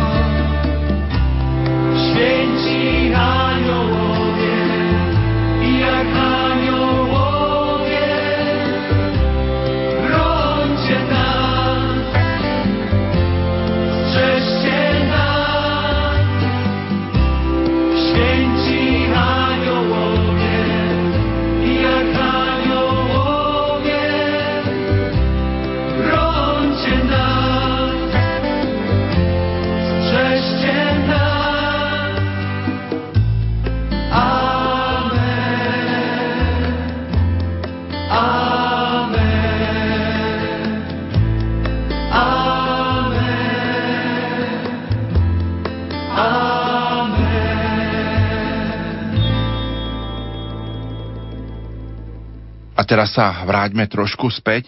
Na zelený štvrtok večer slávil svätý Otec svetú omšu vo väznici. Tu adresoval mladým tejto väznice nasledujúce myšlienky. Bol to moment mimoriadne dojímavý a tiež namáhavý, pretože pápež kľačal na oboch kolenách na zemi. Znela reakcia Federika Lombardiho, keď videl svätého Otca, ako umýva nohy 12 mladým vo väznici pre mladistvých v Casal del Marmo. V rámci obradu umývania nôh na zelený štvrtok sa svätý Otec uklonil pred každým z dvanáctich až po zem a kľačiac na oboch kolenách umil, osušil a poboskal pravú nohu každého z nich. Šestkrát sa pritom postavil a láskavým pohľadom obdaril tých, ktorým takto poslúžil. Desať chlapcov a dve dievčatá z rôznych národností, katolíci aj moslimovia, včera večer zakúsili pápežovo gesto služby a lásky. Je to pánov príklad, vysvetlil svätý Otec vo svojej kázni pred samotným obradom umývania nôh a pokračoval. On je najdôležitejší a umýva nohy, pretože ten, kto je medzi nami najväčší, má slúžiť tým druhým. Umývať nohy znamená som k tvojim službám. Neznamená to, že máme každý deň umývať jeden druhému nohy, ale znamená to, že si máme vzájomne pomáhať. Niekedy sa nahnevám na jedného alebo na druhú. No, nechajme to tak. Nechaj to tak a keď ťa požiada o pomoc, pomôžte. Pomáhať jeden druhému. Toto nás učí Ježiš a toto robím a robím to zo srdca, lebo je to moja povinnosť. Ako kňaz a ako biskup musím byť k vašim službám. Je to povinnosť, ktorá mi vychádza zo srdca. Milujem to. Milujem to a milujem to tak konať, pretože ma to naučil pán. Po svetej omši sa pápež František stretol so všetkými 49 chovancami zariadenia a každému daroval veľkonočné vajíčko a koláč v tvare holubice. V mene mladistvých väznice prehovoril jeden mladý muž, ktorý so všetkou úprimnosťou povedal pápežovi. Grazie Padre che tu ha venuto oggi, Vďaka oče, že si dnes prišiel, ale chceme vedieť jednu vec. Prečo si prišiel dnes tu do Casal del Marmo? Je to pocit, ktorý mi prichádza zo srdca. Cítil som to. Kde sú tí, ktorí mi možno pomôžu byť viac pokorným, byť služobníkom, akým má byť biskup? Premýšľal som a pýtal som sa, kde sú tí, ktorým by sa páčila moja návšteva. A povedali mi, možno Casal del Marmo. A keď mi to povedali, prišiel som sem. Ale prišlo to iba zo srdca. Veci srdca nemajú vysvetlenie, prichádzajú sami. Už tradične na Veľký piatok pápež predsedá krížovej ceste, ktorá sa koná v rímskom koloseu. Po skončení tejto pobožnosti svätý Otec poukázal opäť na Božie milosrdenstvo v pohľade na kríž. Včera o štvrť na 10 sa svätý Otec zúčastnil na krížovej ceste v rímskom Koloseu. 14 zastavení pripravila skupina libanonských kresťanov pod vedením oca Tufika Buhadira. Meditácie zahrňajú utrpenie, potreby a úmysly mladých Blízkeho východu, aby ich zjednotili s Kristovým utrpením, povedal otec Hadir. Myšlienka, aby krížovú cestu pripravili práve libanonskí kresťania, sa zrodila z návštevy pápeža Benedikta XVI. v Libanone v septembri minulého roku. Pápež František sa na záver krížovej cesty poďakoval týmto Libanončanom za svedectvo ich viery a svoju vďaku adresoval i všetkým zúčastneným, divákom aj poslucháčom, zvlášť osobám chorým a starým. V krátkom príhovore sa pápež zameral iba na jediné slovo – kríž. V tejto noci má ostať iba jedno slovo, ktorým je samotný kríž. Ježišov kríž je slovo, ktorým Boh odpovedal na zlo sveta. Niekedy sa nám zdá, že Boh neodpovedá na zlo, že zostáva v mlčaní. V skutočnosti Boh prehovoril, odpovedal a jeho odpoveďou je Kristov kríž. Slovo, ktoré je láskou, milosrdenstvom, odpustením. Zároveň je aj súdom. Boh nás súdi tým, že nás miluje. Zapamätajme si to. Boh nás súdi tým, že nás miluje. Ak príjmem jeho lásku, som spasený. Ak odmietnem, som odsudený. Nie ním, ale mnou samým, pretože Boh nezatracuje. On len miluje a zachraňuje. E Poslednou výzvou svätého Otca bolo povzbudenie pokračovať na ceste kríža.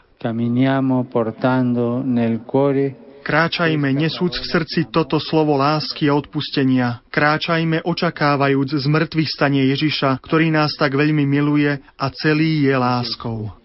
Ci ama tanto è tutto amore.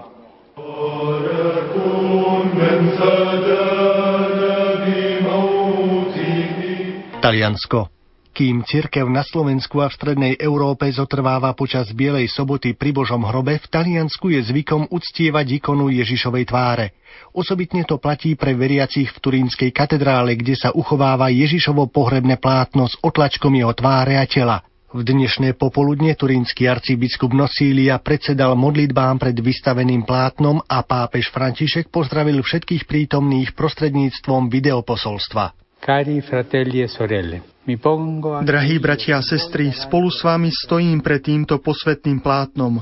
Nie sme tu, aby sme iba jednoducho pozorovali, ale naopak uctievali. Ide o pohľad modlitby, dokonca ešte viac. Ide o to, aby sme dovolili hľadieť na seba. Táto tvár má zatvorené oči, je tvárou zomrelého a jednako na nás tajomne hľadí a v tichu sa nám prihovára. Človek z turínskeho plátna nás pozýva kontemplovať Ježiša z Nazareta. Tento obraz vtlačený do látky sa prihovára nášmu srdcu a pobáda nás vystúpiť na vrch Kalvárie, dívať sa na drevo kríža a ponoriť sa do výrečného mlčania lásky. Del Calvario a guardare al legno della croce, a immergerci nel silenzio eloquente dell'amore. Svetý Otec nazval turínske plátno spojením medzi nami a Božím slovom. Prečo v tento deň hľadíme na Ježišov posmrtný portrét? Podľa slov svätého Otca, táto znetvorená tvár sa podobá toľkým tváram mužov a žien zranených životom, v ktorom nie je rešpektovaná ich dôstojnosť, vojnami a násilím, ktoré zasahujú tých najslabších. A predsa tvár splátna komunikuje hlboký pokoj, toto zmučené telo vyjadruje akúsi zvrchovanú majestátnosť, ako by z neho vyžarovala v ňom obsiahnutá mocná sila a ako by nám chcelo povedať dôveruj, nestrácaj nádej. Sila Božej lásky a moc vzkrieseného nad všetkým zvíťazí. La forza dell'amore di Dio, la forza del risorto vince tutto. Na záver videoposolstva pápež predniesol modlitbu svätého Františka z Asízy pred ukrižovaným. Altissimo e glorioso Dio. Najvyšší slávny Bože, rozjasni temnoty môjho srdca a daj mi pravú vieru, neochvejnú nádej a dokonalú lásku, rozum a poznanie, Pane, aby som plnil Tvoje sveté a pravdivé prikázanie. Amen. Che faccia il tuo santo e verace comandamento. Amen. Nuža napokon, milí poslucháči, vám ponúkame opäť slová pápeža Františka, ktoré povedal v rámci generálnej audiencie v uplynulých stredách, keď rozímal nad tým, kto je Duch Svetý. Možno aj pre nás sú tieto slova pozbudením, keďže zajtra budeme sláviť slávno zoslania Ducha Svetého. Kto je Duch Svetý, pýta sa pápež František vo svojej dnešnej katechéze, ktorou sa prihovoril veriacím na námestí svätého Petra počas generálnej audiencie. Pokračoval ňou v zamyslení sa nad modlitbou kréda, osobitne nad časťou, keď veriaci vyznávajú Verím v Ducha Svetého. Ten je podľa pápeža Františka nevyčerpateľným zdrojom života Božieho v nás. Cari fratelli e sorelle, buongiorno. Drahí bratia a sestry, dobrý deň. Veľkonočný čas, ktorý práve teraz s radosťou prežívame podľa liturgie cirkvy, je predovšetkým časom Ducha Svetého, ktorý je nám bez miery darovaný ukrižovaným a vzkrieseným Kristom. Tento čas milosti trvá až do slávnosti zoslania Ducha Svetého, v ktorej cirkev nanovo prežíva vyliatie ducha na Máriu a na apoštolov zhromaždených pri modlitbe vo večeradle. Kto je však Duch Svetý? V kréde s vierou vyznávame. Verím v Ducha Svetého, Pána a Oživovateľa. Prvou pravdou, ktorú si v kréde pripomíname, je, že Duch Svetý je Kyrios, Pán. To znamená, že je opravdivý Boh, tak ako Otec a Syn. Z našej strany je teda objektom rovnakej adorácie a chvály, akú venujeme Otcovi a Synovi. Svetý duch je skutočne treťou osobou Najsvetejšej Trojice. Je veľkým darom vzkrieseného Krista, ktorý otvára našu myseľ a naše srdce pre vieru v Ježiša ako v syna poslaného Otcom a zároveň nás vedie k priateľstvu, k spoločenstvu s Bohom. Chcel by som sa však pozastaviť predovšetkým pri tom, že Duch Svetý je nevyčerpateľným zdrojom života Božieho v nás. Ľudia celého sveta a všetkých čias túžia po plnom a krásnom živote, po živote spravodlivom a dobrom, po živote, ktorý nie je ohrozovaný smrťou, ale môže dozrieť a vyrásť až do svojej plnosti. Človek je ako cestujúci, ktorý prechádzajúc púšťami života, pociťuje smet po živej, čerstvej vode, ktorá by dokázala naplno uhasiť jeho hlbokú túžbu po svetle, po láske, po kráse a po miery. Všetci pociťujeme túto túžbu. A Ježiš nám takúto živú vodu dáva. Je ňou Duch Svetý, ktorý vychádza z Otca. Duch Svetý, ktorého Ježiš vlieva do našich srdc. Prišiel som, aby mali život a aby ho mali hojnejšie, vraví nám Ježiš. Ježiš slibuje Samaritánke, že v hojnej miere a natrvalo daruje živú vodu všetkým, ktorí ho spoznajú ako syna poslaného od Otca, ktorý prišiel, aby ľuďom priniesol spásu. Ježiš prišiel, aby nám daroval živú vodu, ktorou je práve Duch Svetý, aby náš život bol vedený Bohom, aby bol Bohom oživovaný a aby ním bol aj sítený. Keď hovoríme, že kresťan je duchovným človekom, máme na mysli práve toto. Kresťan je človek, ktorý rozmýšľa a koná podľa Boha, podľa Ducha Svetého. Ale položím vám jednu otázku. A my rozmýšľame podľa Boha, konáme podľa Boha, alebo sa nechávame viesť mnohými inými vecami, ktoré nie sú práve Božie. Každý z nás si na toto musí odpovedať vo svojom srdci. A teraz sa môžeme pýtať, ako to, že táto voda dokáže celkom uhasiť náš smet. Vieme, že voda je pre život nevyhnutná.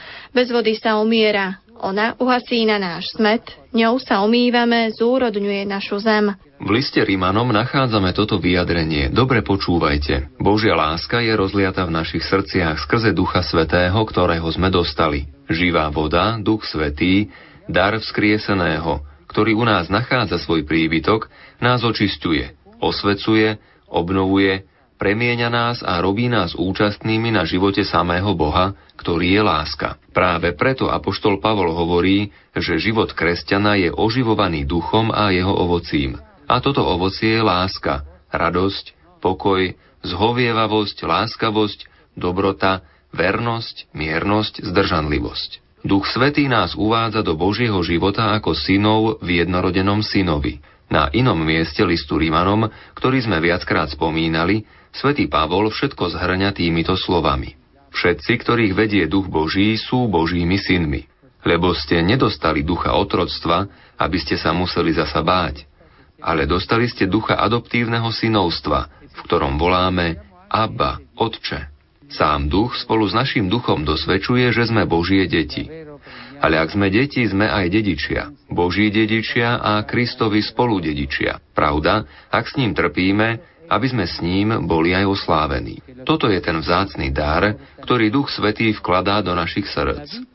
Život Boží, život pravých synov, vzťah dôvery a slobody, dôvery v lásku, v milosrdenstvo Boha, ktorého prejavom je tiež nový pohľad na druhých, tak na blízkych, ako aj na vzdialených. Pozeráme sa na nich ako na bratov a sestry v Ježišovi, ako na tých, ktorých máme rešpektovať a milovať. E Duch Svetý nás učí, aby sme sa na svet dívali očami Krista, aby sme žili svoj život tak, ako ho žil Kristus, aby sme chápali život tak, ako ho chápal Kristus. A práve preto táto živá voda, ktorou je Duch Svetý, tíši náš smet, lebo nám vraví, že sme milovaní Bohom ako jeho deti, že môžeme milovať Boha ako jeho deti, a v jeho milosti môžeme žiť ako opravdiví Boží synovia, tak ako Ježiš. A my počúvame Ducha Svetého. Čo nám hovorí Duch Svetý? Boh ťa miluje. Toto nám hovorí. Boh ťa miluje, má ťa rád. A my milujeme opravdivo Boha a druhých, tak ako Ježiš. Nechajme sa viesť. Nechajme sa viesť Duchom Svetým. Dovoľme mu, aby prehovoril do nášho srdca aby nám povedal toto že Boh je láska, že nás vždy čaká, že je náš Otec a miluje nás ako skutočný Otec. Opravdivo nás miluje. A práve toto hovorí Duch Svetý nášmu srdcu. Načúvajme Duchu Svetému, počúvajme Ducha Svetého a vykročme po tejto ceste lásky, milosrdenstva a odpustenia. František je prvým pápežom v dejinách, ktorý nepochádza z Európy ani z Blízkeho východu. Je prvým jezuitom, ktorý sa stal pápežom. Prvým, kto si vybral meno František. Hovorí sa o tom, že jeho zvolenie na Petrov stolec znamená prelom v dejinách cirkvy a preto sa celý svet chce o ňom dozvedieť čo najviac. Milí poslucháči, v uplynulých minútach sme vám ponúkli pásmo, v ktorom sme priblížili slová pápeža Františka, ktorý hovoril o Božom milosrdenstve. Aj naďalej vám z Krakova prajeme ničím nerušené počúvanie.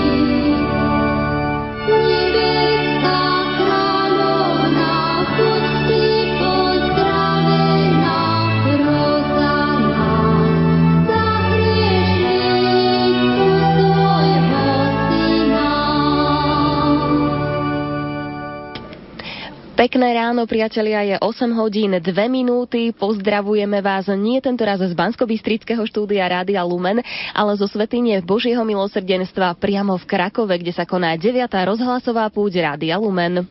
Už o niekoľko minút čakáme na otvorenie púte, ktoré začne krátko po 9.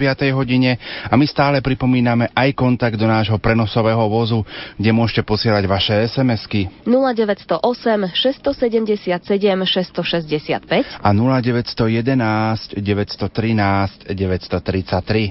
Využiť môžete aj e-mailovú adresu lumen-lumen.sk. Pripomínam iba, že motom tej aktuálnej 9. púte Rádia Lumen je viera poklad života.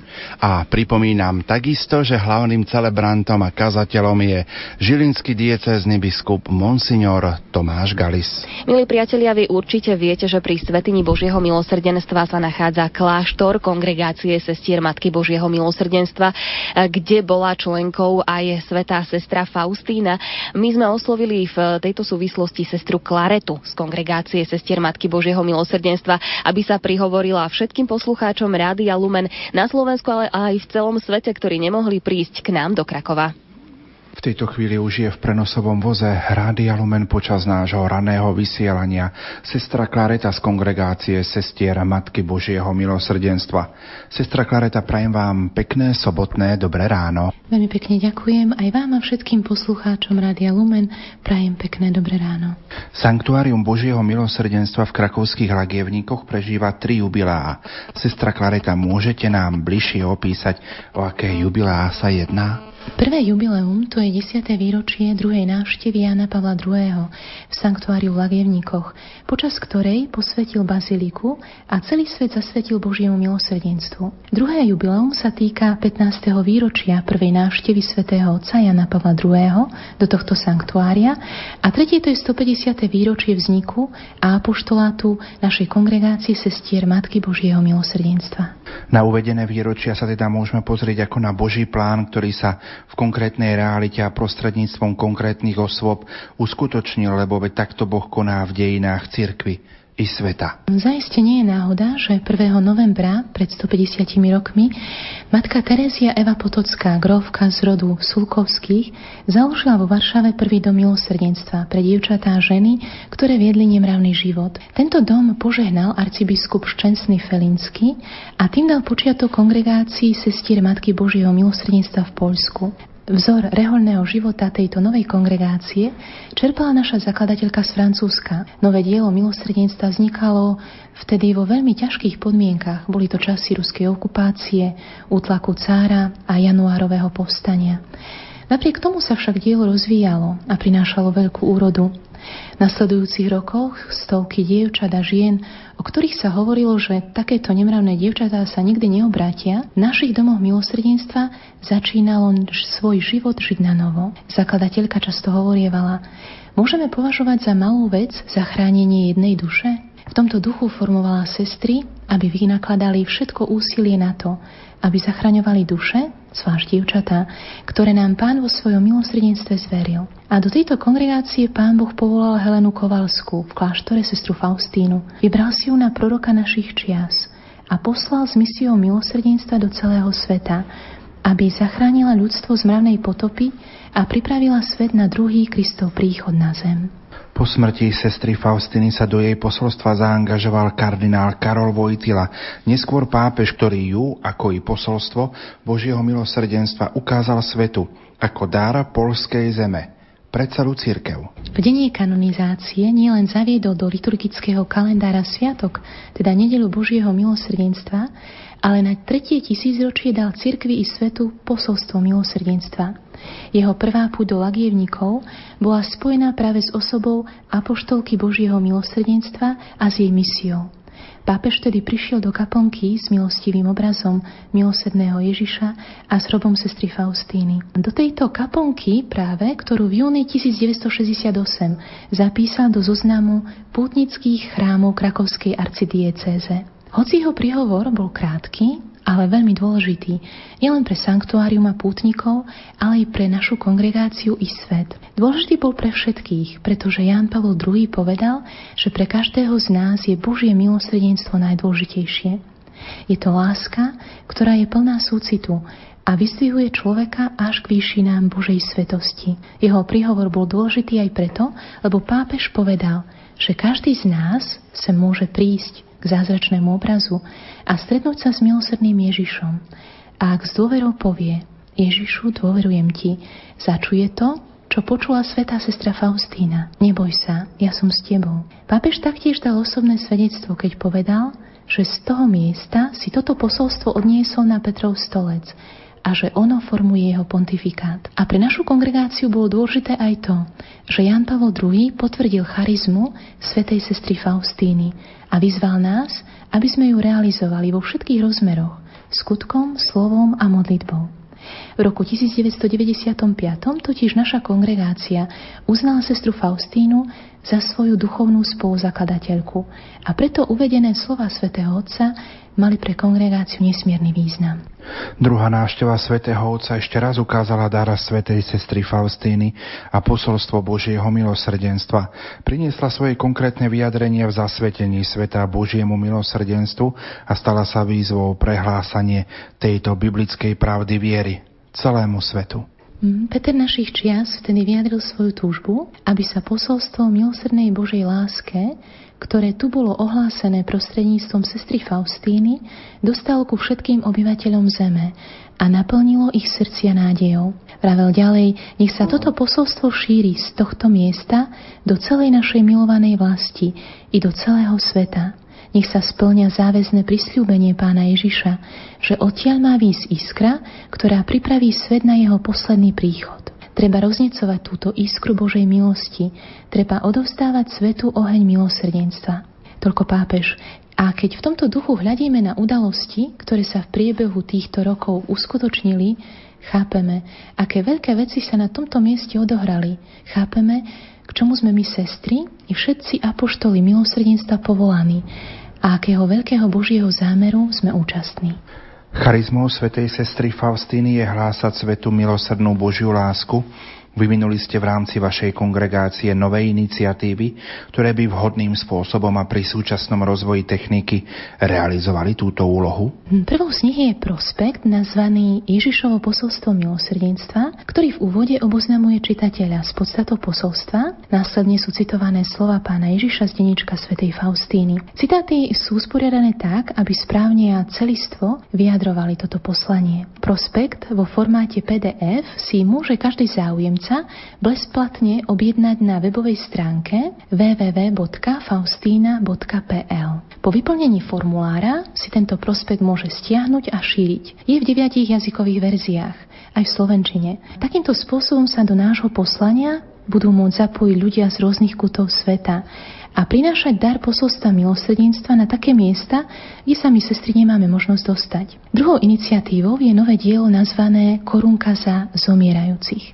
Vďaka obrovským možnostiam súčasnej komunikácie sme 22. februára, teda na 82.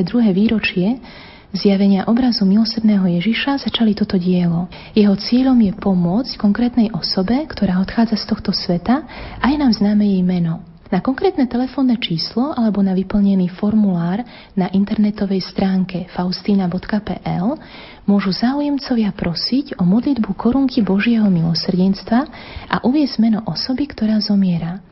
Meno tejto osoby je hneď odoslané trom ďalším osobám, ktoré sa zaviazali, že sa zapoja do tohto diela. Ich pomoc spočíva v tom, že sa pomodlia korunku Božieho milosrdenstva za zomierajúceho. Posledná iniciatíva sa zrodila 15. februára, ktorý je dňom reholných menín sestry Faustíny.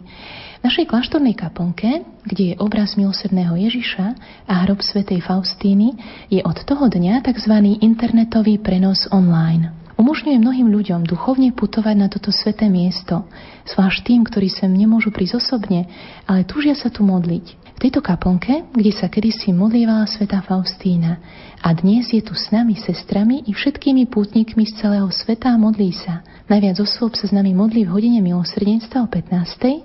Ale sú aj takí, ktorí obrazne povedané prichádzajú vďaka tomuto online prenosu aj na adoráciu, ktorá je od 12. do 17.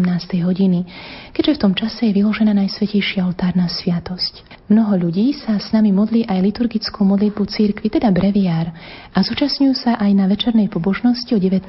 hodine. Naša modlitba sa v týždni začína 5 minút pred 6 hodinou ráno a končí sa o 4 na 10 večer. Celý čas vlastne hovorím o našej webovej stránke v polštine www.faustina.pl a skratka online je umiestnená pod obrazom milosrdného Ježiša na hlavnej stránke. Sestra Klareta, ďakujem pekne za tento rozhovor. Čo na záver poprajete našim pútnikom, ktorí dnes fyzicky nemôžu prísť do Krakova, ale nás počúvajú prostredníctvom nášho vysielania doma na Slovensku a prostredníctvom internetu kdekoľvek na svete. Tak z celého srdca veľmi úprimne prajem všetkým poslucháčom, aby aj vďaka tomuto prenosu mohli zakúsiť Božiu lásku, dotknúť sa jeho srdca a na novo prežiť to, že Boh ich príjma takých, akí sú a že sú pre Neho veľmi dôležití. K tomu pripájam aj moje modlitby. thank you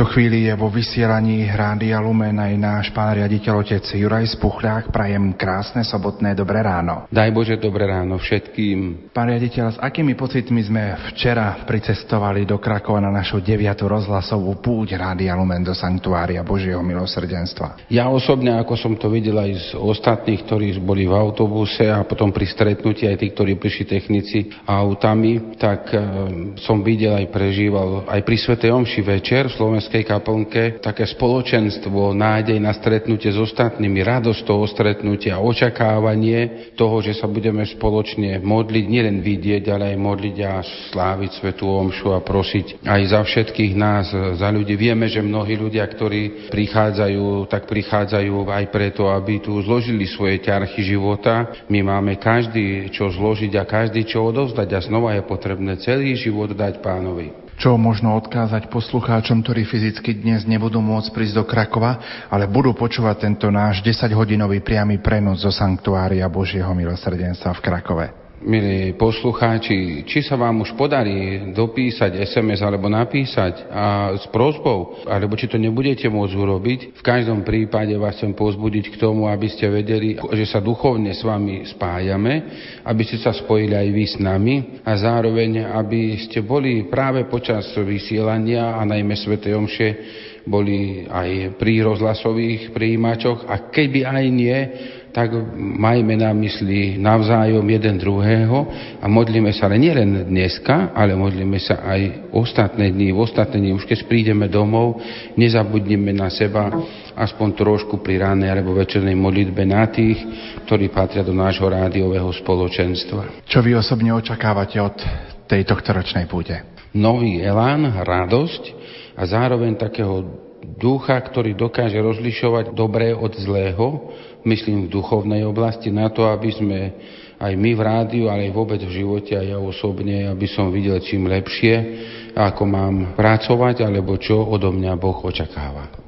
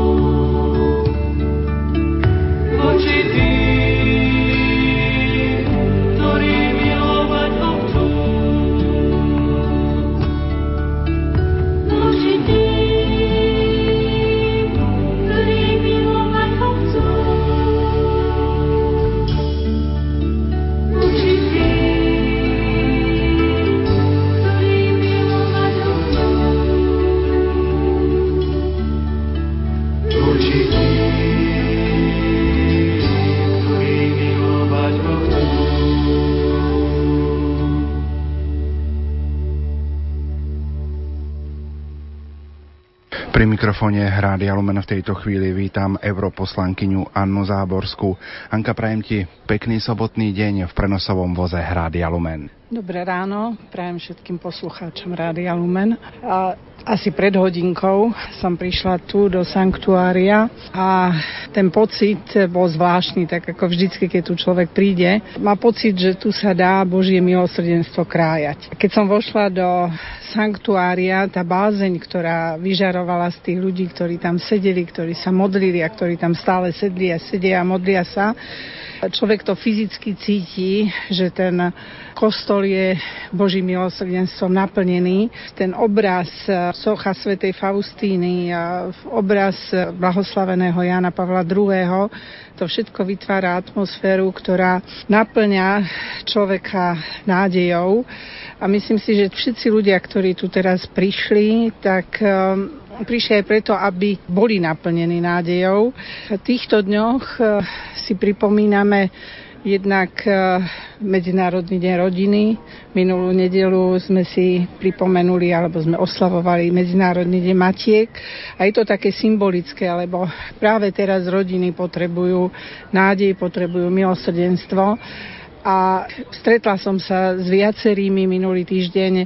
Som organizovala konferenciu a pri príležitosti práve Dňa Matiek som e, stretla viacero rodín, napríklad včera v Trenčíne a vidieť, že e, ako reagujú ľudia, ktorí sú veriaci. Že napriek e, problémom, ktoré majú, sa snažia, aby tie vzťahy v rodine neboli narušené aby tá láska a, a, a tá spolupatričnosť prevládla nad tým všetkým, čím ľudia teraz žijú. A som presvedčená, že aj tí, ktorí dnes prišli s rádiom Lumen do sanktuária, tak prišli načerpať túto odvahu do tých nasledujúcich dní a ja som presvedčená, že odídu odtiaľto povzbudení, tak ako aj ja osobne s manželom. A čo poprieť poslucháčom Rádia Lumen, ktorí fyzicky nemohli prísť do Krakova, ale počúvajú nás prostredníctvom vysielania. Desiatky mailov, SMS-iek prichádza do prenosového voza s prozbou o modlitby. Počúvajú nás poslucháči nielen na Slovensku, ale prostredníctvom internetu aj vo svete svete, kdekoľvek sa pripoja na našu webovú stránku, tak čo popriať týmto, ktorí sú tak duchovne tu v Krakove prítomní? Tak ako oni sú prítomní v Krakove, tak aj my sme s nimi, e, tí, ktorí sedia teraz pri e, rádiách e, a počúvajú Rádio Lumen. Ja im chcem popriať, aby prežívali to, čo my prežívame tu, aby sa spojili s nami v modlitbe aby verili, že to milosrdenstvo nie je obmedzené len na toto miesto v Krakove, ale a že nie je obmedzené, že je v celom svete, čiže sa dotýka ich. A ja im prajem, aby skutočne tento deň prežili veľmi intenzívne, naplno a som vďačná Rádiu Lumen, že prišlo s touto myšlienkou chodiť e, tu do Sanktuária Božieho milosrdenstva a sprostredkovať ľuďom tú obrovskú milosť, ktorá odtiaľto prúdi. My sme v Sanktuáriu Božieho milosrdenstva už po deviatýkrát.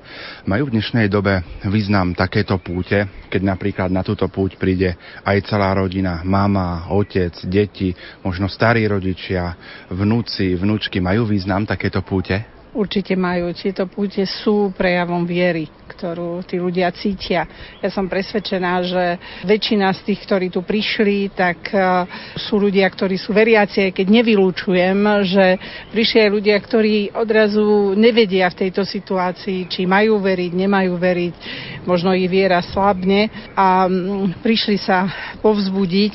Rozhodne takéto spoločenstvo, pretože je to aj to spoločenstvo, ktoré vytvára atmosféru, je pre, pre ľudí v súčasnej dobe dôležité, pretože mnohí sa cítia osamelí a aj toto je dôvod, prečo ľudia v spoločenstve majú oslavovať Boha, majú si upevňovať svoju vieru. A to vidno aj nielen tu na v sanktuáriu, ale aj na ostatných pútnych miestach. Že to povzbudenie z takejto púte je úžasné a ja si myslím, že viacerí a mnohí, no väčšina bude aj z tej milosti, ktorá tu prúdi, žiť ten ďalší rok a do tej desiatej púte do sanktuária.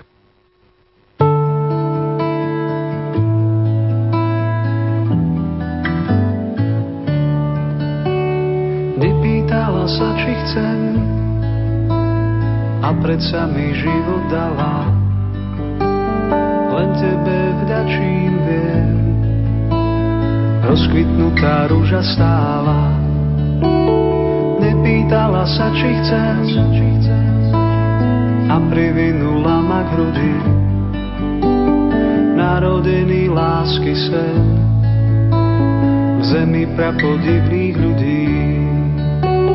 Matka, tak si ma chcela, skrátka, láskou si celá. Matka, ľudstvu zvestujem, skrátka, že ďakujem